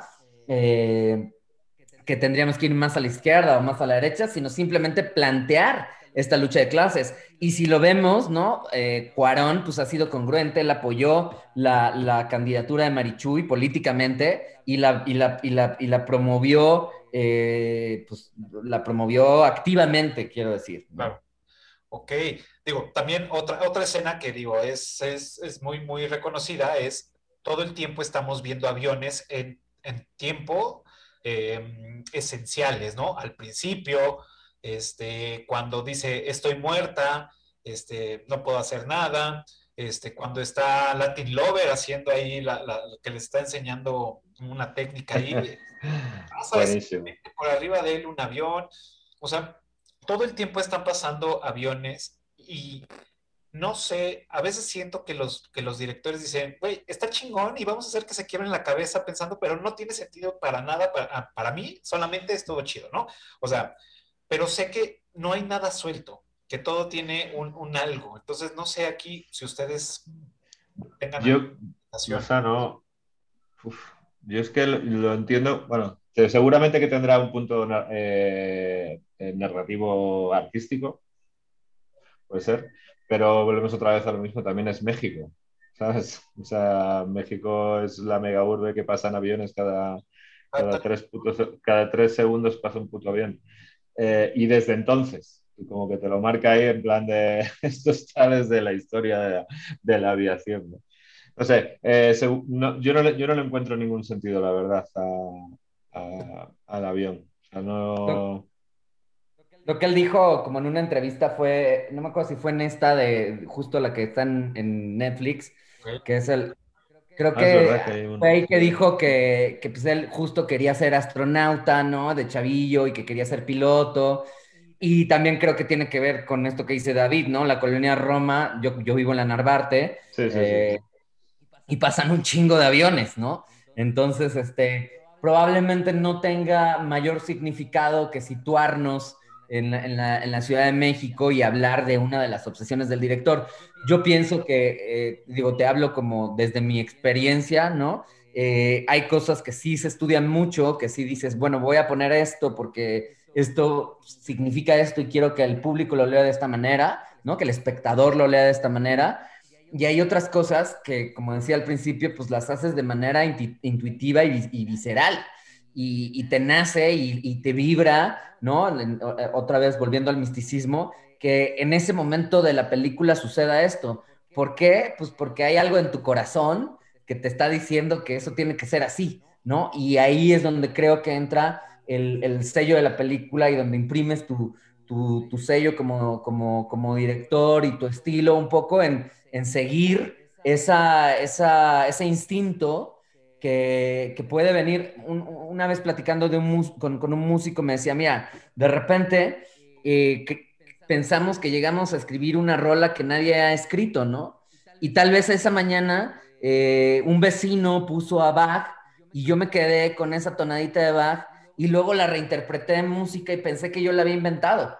Y no es cierto, ¿no? O sea, nosotros estamos reaccionando como creadores todo el tiempo a estímulos y esos estímulos que comí, si estaba mal del estómago, este, si estaba deprimido, si me había dejado una novia, tal, eh, influyen en eso que estamos creando de manera consciente o inconsciente, ¿no? Y, justamente eh, era Buñuel quien decía, no se maten en interpretar lo que estoy poniendo, ¿no? O sea, y seguramente este, no, no, no, no he leído eh, que haya dicho David Lynch al respecto, pero, güey, o sea, hay cosas que son las cosas más importantes de, de, las, de las películas, creo yo, a pesar de que pueda haber esta dictadura del director, escapan incluso al director. O sea, cuando una obra artística cobra vida, tiene que trascender al artista que la creó. Por eso yo me peleo mucho en redes porque de repente dicen, no, es que Roman Polanski hay que prohibir sus películas porque es un machista y no sé qué, Yo digo, no, güey.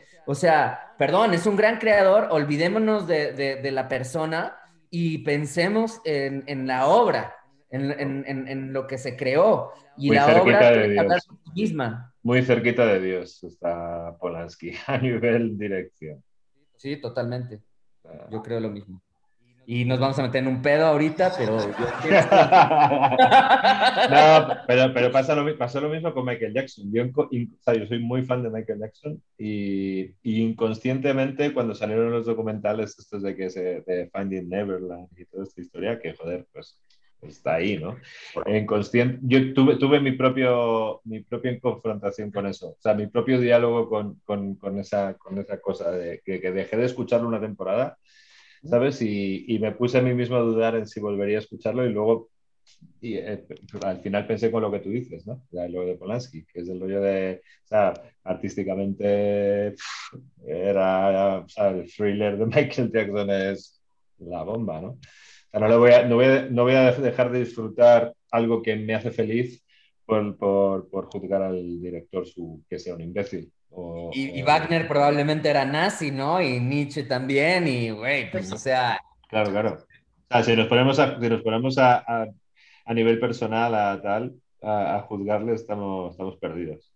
Estamos perdidos, sí. Oigan, pues... Entonces, yo solo creo que la, la, la obra de arte de repente existen elementos, ¿no? Un poco, este, eh, pues nada, tendiendo como a lo que, a lo que, a lo, que dijo Cafa, hay, hay, o sea, hay cosas que como, como creador no estás consciente de por qué están ahí, de por qué las estás poniendo, se tienen que escapar a ti.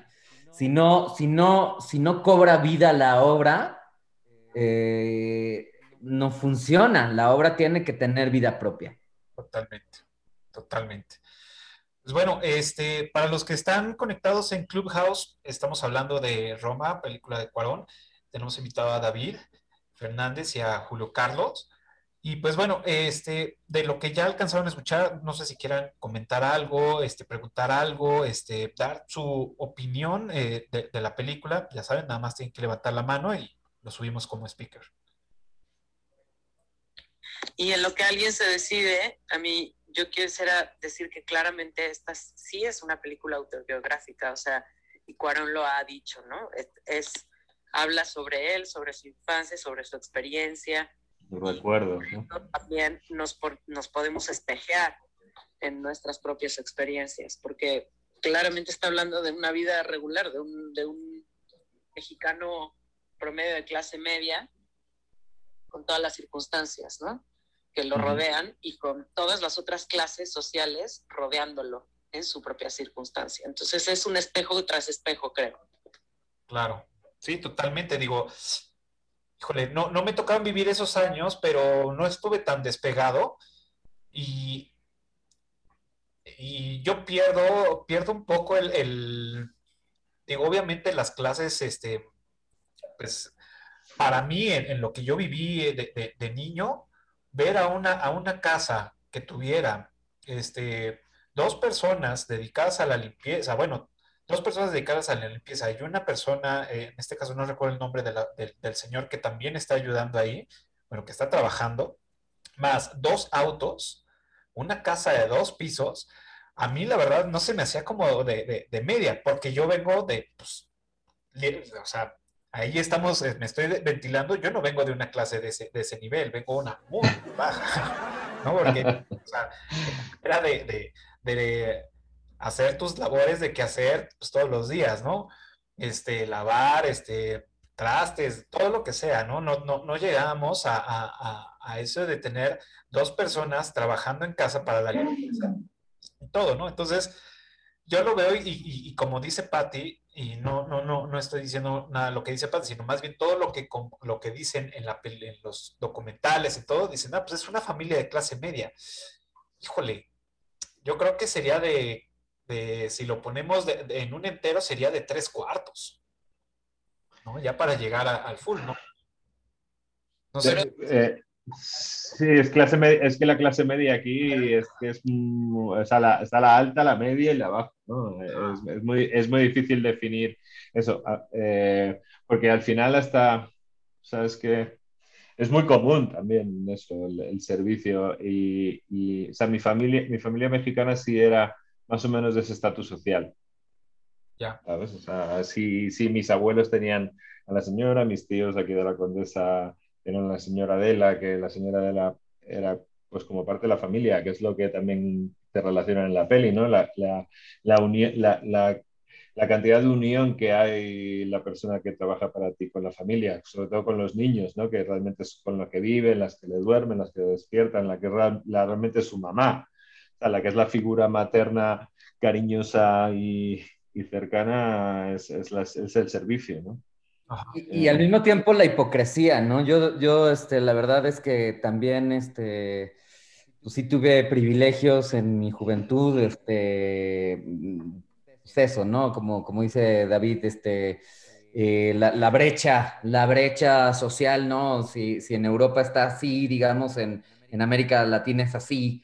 Entonces, este, digamos que no, nunca he estado en la cresta de la pirámide, pero pues sí, o sea, este, sí, sí he estado como, o sea, mis bisabuelos tenían choferes, jardinero, este, un montón de, de, gente. Y, y, la verdad es que eh, en ese sentido me parece también muy valioso cómo se desnuda Cuarón, cómo desnuda a su familia y cómo se atreve pues, a, a, a hablar de, la propia hipocresía de su familia, ¿me explicó? O sea, porque, porque todos decimos, sí, es como de la familia, no sé qué, pero al final no es verdad tan, tan, tan, tanto, ¿me explicó? O sea, en algunos casos sí, pero, pero claramente en el caso que plantea Cuarón de su familia, pues sí es de la familia, pero no, finalmente es, ah, nos salvaste la vida, Cleo, prepáranos una malteada de plátano, ¿no? Este, sí, vente a ver la tele, pero la sientan al lado como el perrito, ¿no? Sí, sí, Eh, sí. en- Entonces hay ahí también una, una denuncia y, y- y- y- y una desnudez, ¿no? Un, un desnudarse que me parece muy, muy valioso y muy valiente. Claro, y no vamos lejos. Otra historia que cuenta en ese documental es que este, él no sabía que, que las, que las chicas que hacían la limpieza, bueno, que tenían su cuarto, este, en la noche hacían ejercicio. Entonces, que la abuela les decía, tienen que apagar las luces porque es mucho consumo de energía. Entonces, las, las pobres, pues hacían ejercicio a la luz de, de la vela, ¿no? Entonces, y es algo que retratan en la película, ¿no? Una escena donde va Yalitza apagando todas las luces, como 28 focos de toda la casa, llega al cuarto Su foquito. con ella y le dice apaga porque la señora nos está viendo y, consumimos mucha luz. Entonces ponen su vela y se a hacer sus, sus sentadillas y sus este, abdominales y todo, ¿no? Que es ese, es- esa parte también, ¿no? De decir, güey, no lo uses porque gasta, ¿no? Dices, güey, te gusta tener la casa prendida desde las 3 de la tarde hasta las 8 o 9 de la noche que, que estamos, no sé, 10, que estamos durmiendo, ¿no? Y yo soy un puto foco. Entonces, son como dejar claro, ¿no? El, el dónde estoy yo y dónde estás tú, ¿no? Que, que este, y que por el hecho de darles un lugar donde quedarse, que bueno, había la posibilidad, porque es una casa grande donde hay un cuarto donde pueden quedarse, pues con mayor razón, ¿no? Que, que- que un poco también es, es lo que decían de la escena del coche, ¿no? O sea, un poco el, el odio del personaje que interpreta Marina es, es ese también, ¿no? Es este, eh, un poco mm, revolcarse contra su propia hipocresía, eh, golpear el, el- el elemento eh, de poder que es el gran coche entrando en el pequeño estacionamiento, ¿no? Es eso, ¿no? Es como, como hablar de estas ins- instituciones heteropatriarcales tan, tan arraigadas en nuestra, en nuestra cultura y que, y que cuando la, eh, la mujer, digamos, como en sentido, eh, pues eso, como, como una, no como una entelequia, pero como un personaje este, eh, universal, logra romper con, con, esta, con estas est- estructuras, eh, es ese momento, ¿no? Y, y ese momento también tiene que ver con, pues vamos a terminar con nuestros propios privilegios también. Fíjate, esa escena eh, que va ligada, siento que va muy ligada a la del principio, cuando va llegando el papá, ¿no? Que el papá llega y trata de hacerlo con cuidado, apenas roza el espejo y se regresa, y No, va no, es una, es una finura, es una finura. Es- aparte, la secuencia está, la edición es tan bonita. Eh, sortea todo para poder ya llegar, ¿no? O sea, incluso con la mano en el volante, la otra con el cigarro y pues en el cenicero, o sea, yo no podría, ¿no? Yo de entrada no podría fumar en el, en el carro porque no me gusta. Dos, eh, pero después, ¿cómo te... Eres, eres de otro tiempo, eres de otro tiempo, antes así era. Necesitabas el ¿No ves cigarro. que hasta, hasta él siendo médico, sale la escena esta que está en un pasillo del hospital fumándose su cigarro. El, con- el conductor, si no venía fumando, se prende uno para hacer ese trabajo tan minucioso, te lo echas. En plan de, esto tiene que ser fino. Y este es el, el fumador, fumador. Y aparte, esta escena, ¿cómo termina? Llega, entra el carro con los faros y todo, y el acercamiento, cómo va hacia la cámara, y lo que, y lo que podemos, digo, a lo mejor yo me fijé de más, pero lo que, lo que notas, el emblema del auto es una corona. Y entonces, como yo lo interpreto, es, pues ya llegó el rey de la casa, ¿no? Sí, a huevo. Porque todos están en la puerta esperándolo a que haga sus maniobras y a, y a darle la bienvenida, ¿no? Se me hizo como, Sí, claro. wow, o sea, pues sí, o sea, así era, güey, Claro. No, y, y- y- lo peor es que en muchos lugares sigue siendo, ¿no? Ese es, es la, la- el gran cuestionamiento que, que pone en la película, incluso para, para fans de Closet como ustedes dos. que ya vi que elogian un chingo la película. Ah, no es cierto, amigos. No, qué padre, qué padre está la plática. Ok, este, bueno, eh, rapidísimo, tengo eh, este, una pregunta más antes de, pasar a la trivia. Y es este. Ya platicamos de, las secuencias, ya platicamos de, todo, de Cuarón y todo. Y nada más es, ¿ustedes cómo, cómo percibieron la música de, la película? O sea, lo, mencioné al principio, eh, no estoy seguro, de verdad, no, no estoy seguro si hubo algún score, seguramente sí, porque hay escenas donde se escucha, este, creo que un poco de guitarra por ahí o algunas percusiones. Y lo demás es música de, hay Juan Gabriel, este, hay por ahí alguna banda, este, la verdad. José, ¿no? José, José, también. O sea, no sé ustedes si recuerden, este, un poco eh, el tema de la música, de la sincronización, este,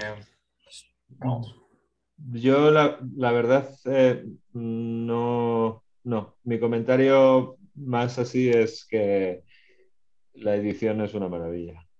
Y, eh. con, lo que, con lo que es todo, ¿sabes? O sea, eh, diseño de sonido, diseño de audio, que hablaban del movimiento del audio con respecto a la cámara, ¿no? no sé, todo el diseño sonoro es una pasada. Claro. Sí, me, quedo más en ese conjunto. Claro.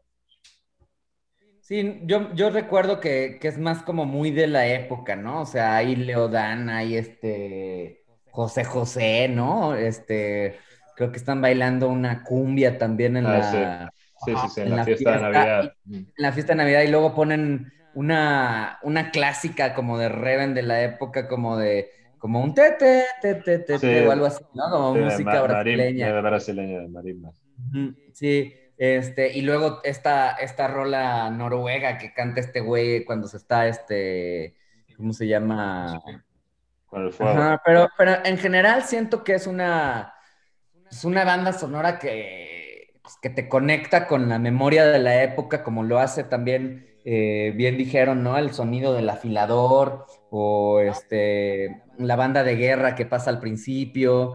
Este, no, no siento que haya mucha, mucha música incidental, ¿no? La verdad, debía haberla visto esta mañana también, pero no, la vi. y no me acuerdo, la verdad. es que las, las, transiciones de escena o no, eh, no, no, están ligadas con, con audio. O sea, es que, no. que con, con, con, audio, con una, con una música, con un, no, no hay un tempo musical, no hay un no hay...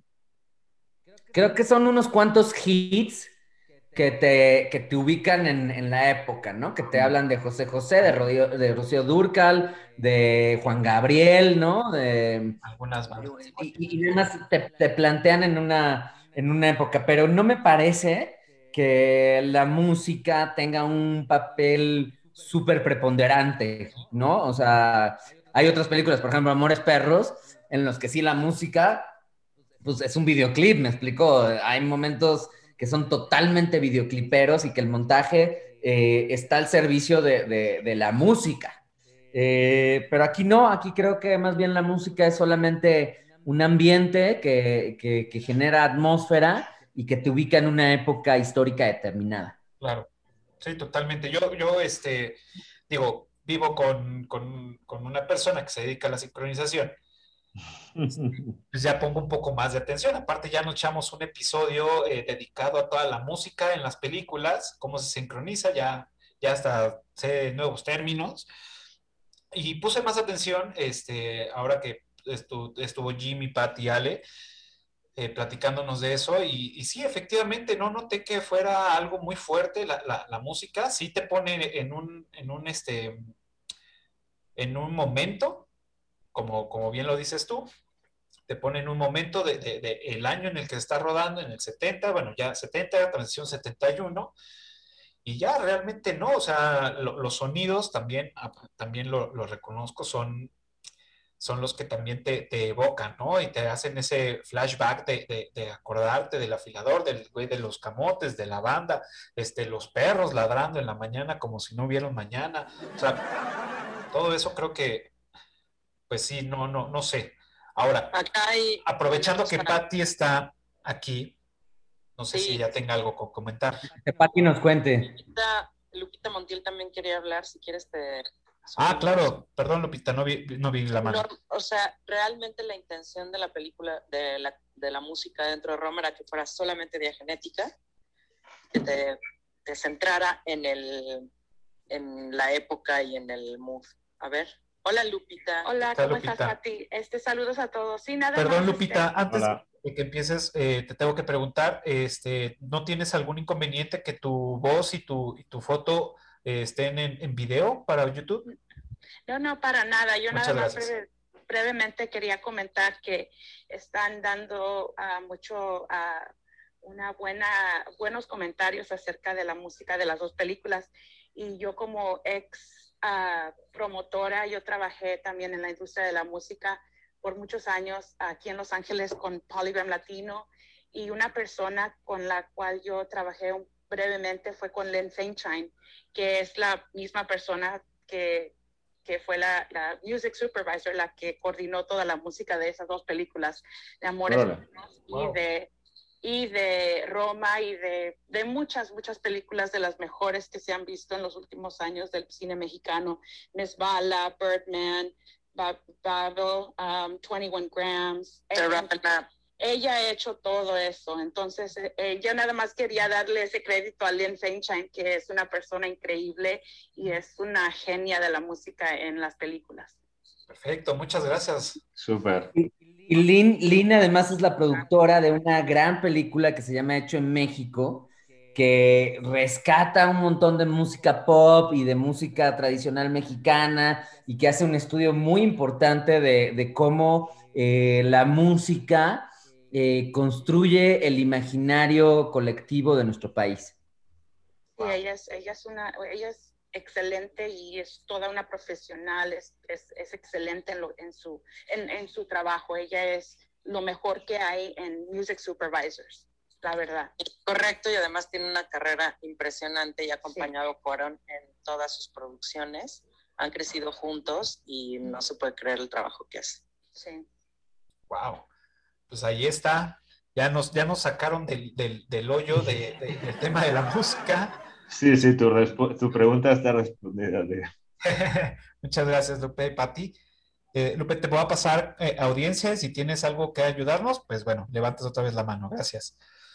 Pues efectivamente, este, pues bueno, ya estamos casi llegando este, al, al final y bueno, tenemos planeada, como saben, en todos los episodios, eh, hacemos una trivia para todos los que nos nos ven en YouTube y bueno, pues ahora nos, nos escuchan en cualquier este, de, eh, plataforma de podcast.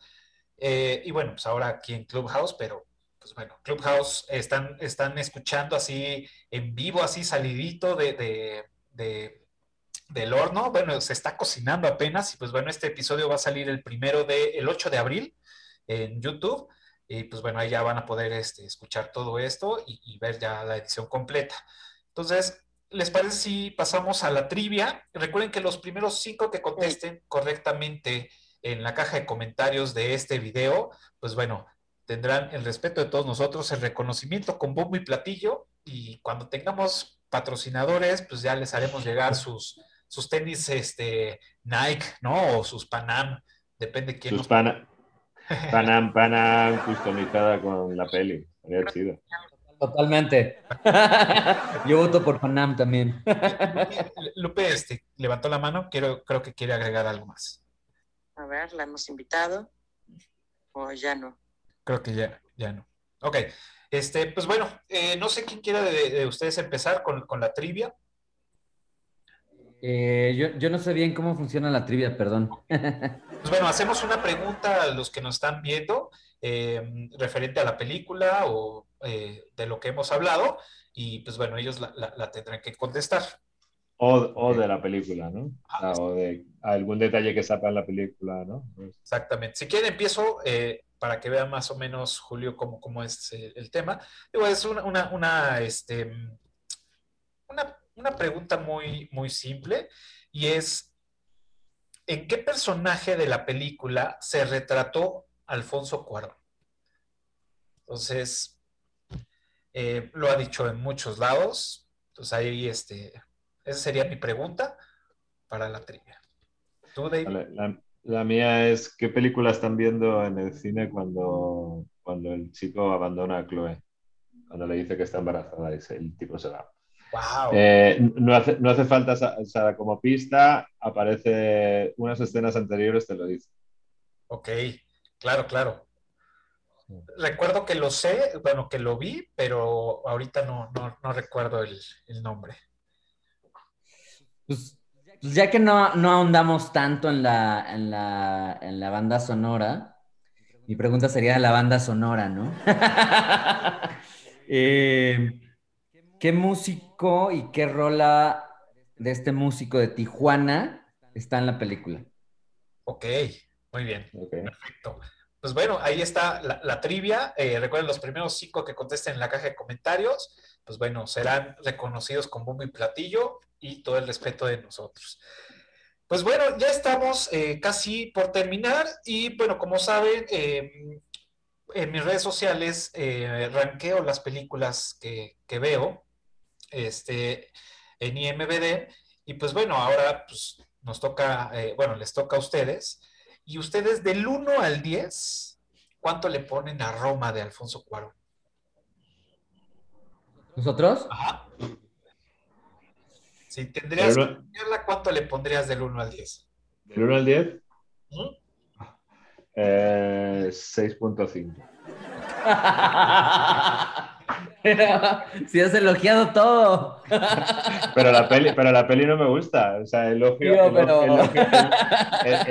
elogio, técnicamente y dirigida, pero la peli es un, como peli no me gusta nada. O sea, no, no, me, o sea, no me la voy a ver más veces, te lo digo. Ah, yo, sí. Venga, castigada. Está, está muy castigada, pero bien, bien, bien. Está castigada, castigada, castigada. Yo le pongo 9.8. 9.8. Ok, vale, vale. Pues mira, yo, yo le dejo un, un 8.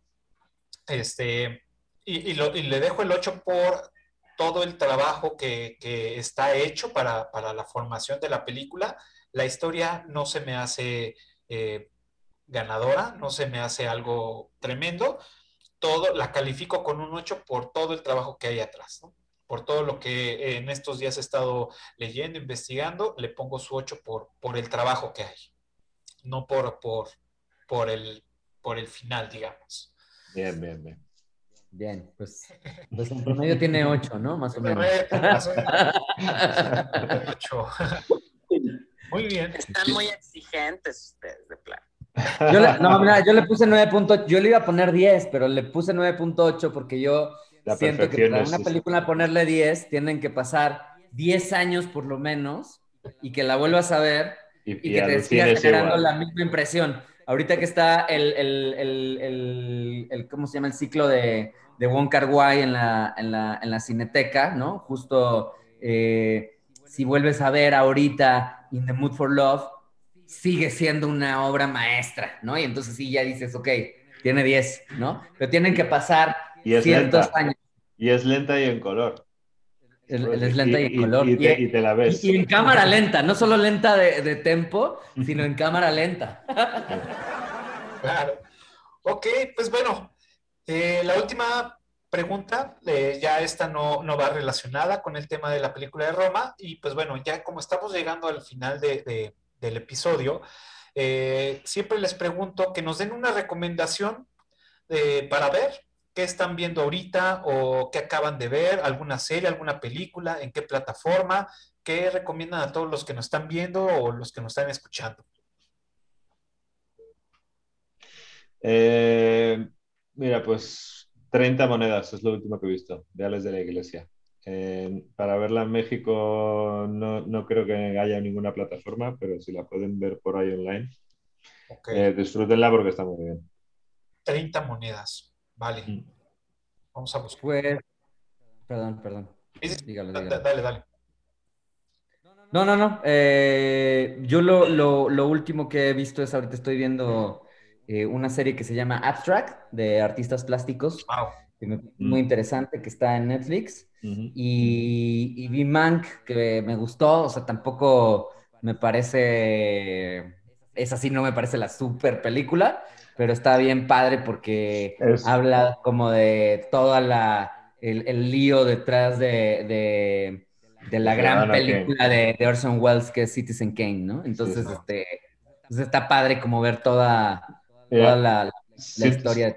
Siento que es muy equiparable las dos pelis. O sea, que, no, que son, son unas pelis increíbles, pero bueno, pero la historia, yo sé que es interesante, eh, es un poco, te, es un poco flojilla.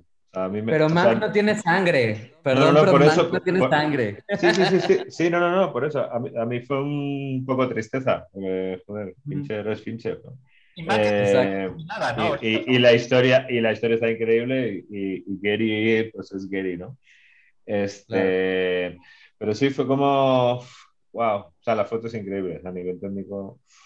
Oye, espérate, no, Pieces of a Woman. Pieces of a Woman, me parece, ahorita me, acordé, esa es la película que me ha reventado la cabeza últimamente, que también me hizo llorar cabrón. Eh, tiene un, un, digamos, un prólogo, ¿no? De 30 minutos en plano secuencia, que, que después no es parte del estilo de la película, pero que es brutal cómo son las actuaciones, cómo te mete en, en, en, toda la historia de, de, cómo van a ser un bebé. No les voy a contar más.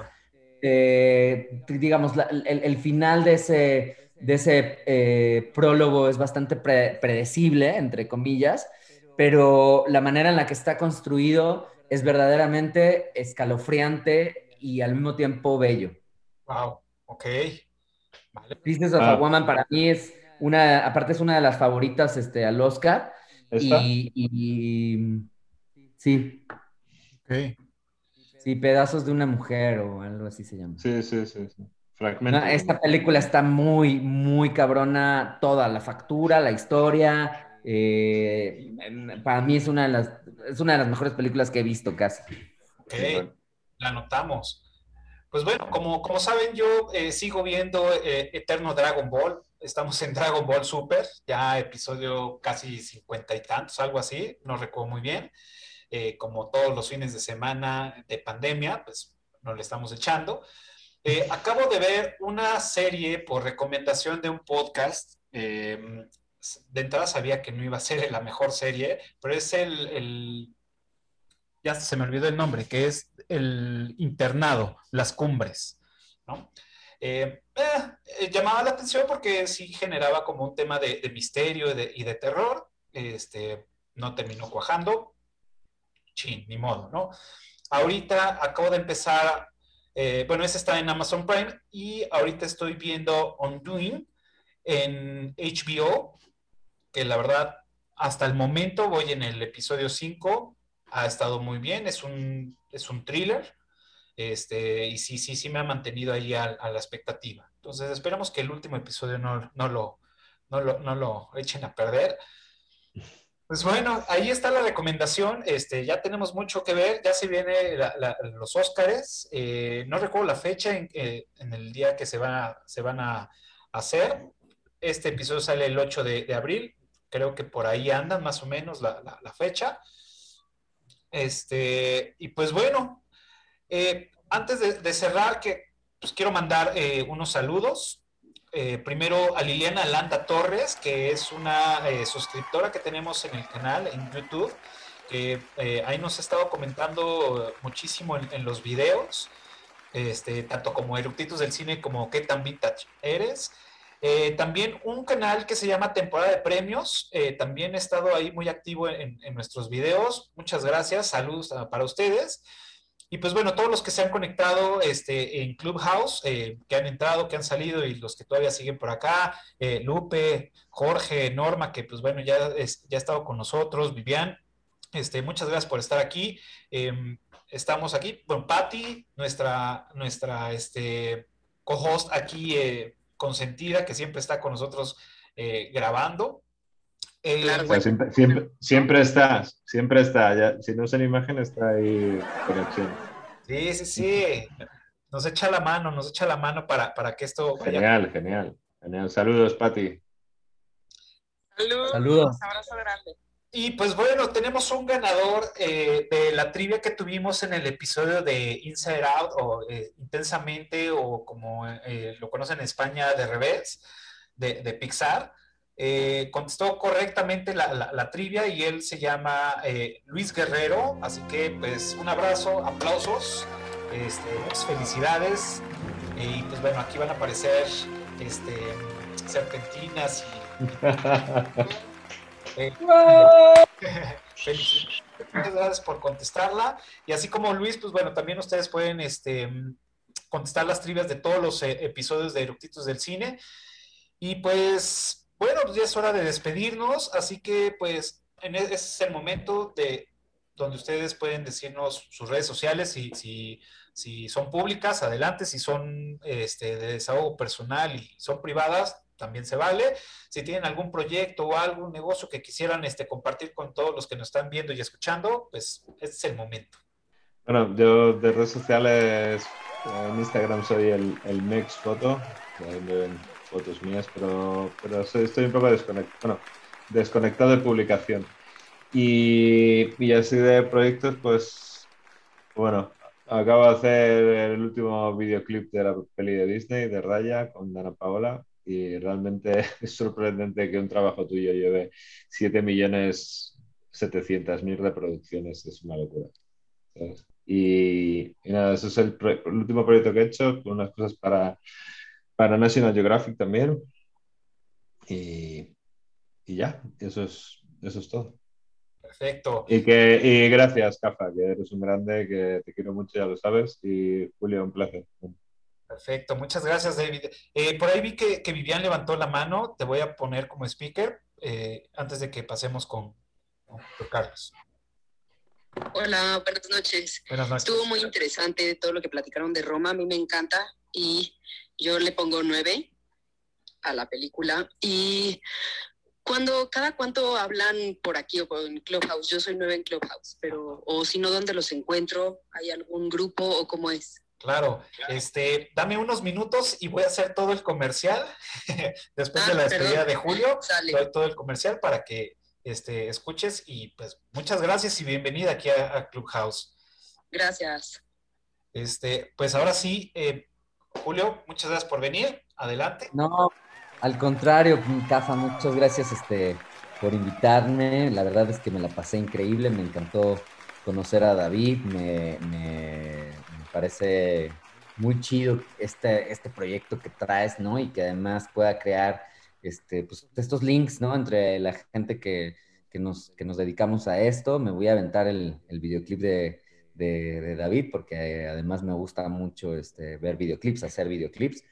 Eh, los últimos dos que yo, que yo he hecho que, que, me gustaría promocionar son de raperos, ¿no? Hice eh, Me estás matando de alemán y Allá en el cielo de Secan, este, que me, son dos trabajos que me gustan mucho, que me gustan mucho cómo quedaron. Y pues, nada, actualmente estoy haciendo una publicidad de una marca de cosméticos que se llama Bioderma, que me contratan mucho para hacer cosas de cosméticos que me divierten mucho, me, me, me, llenan, me hacen feliz.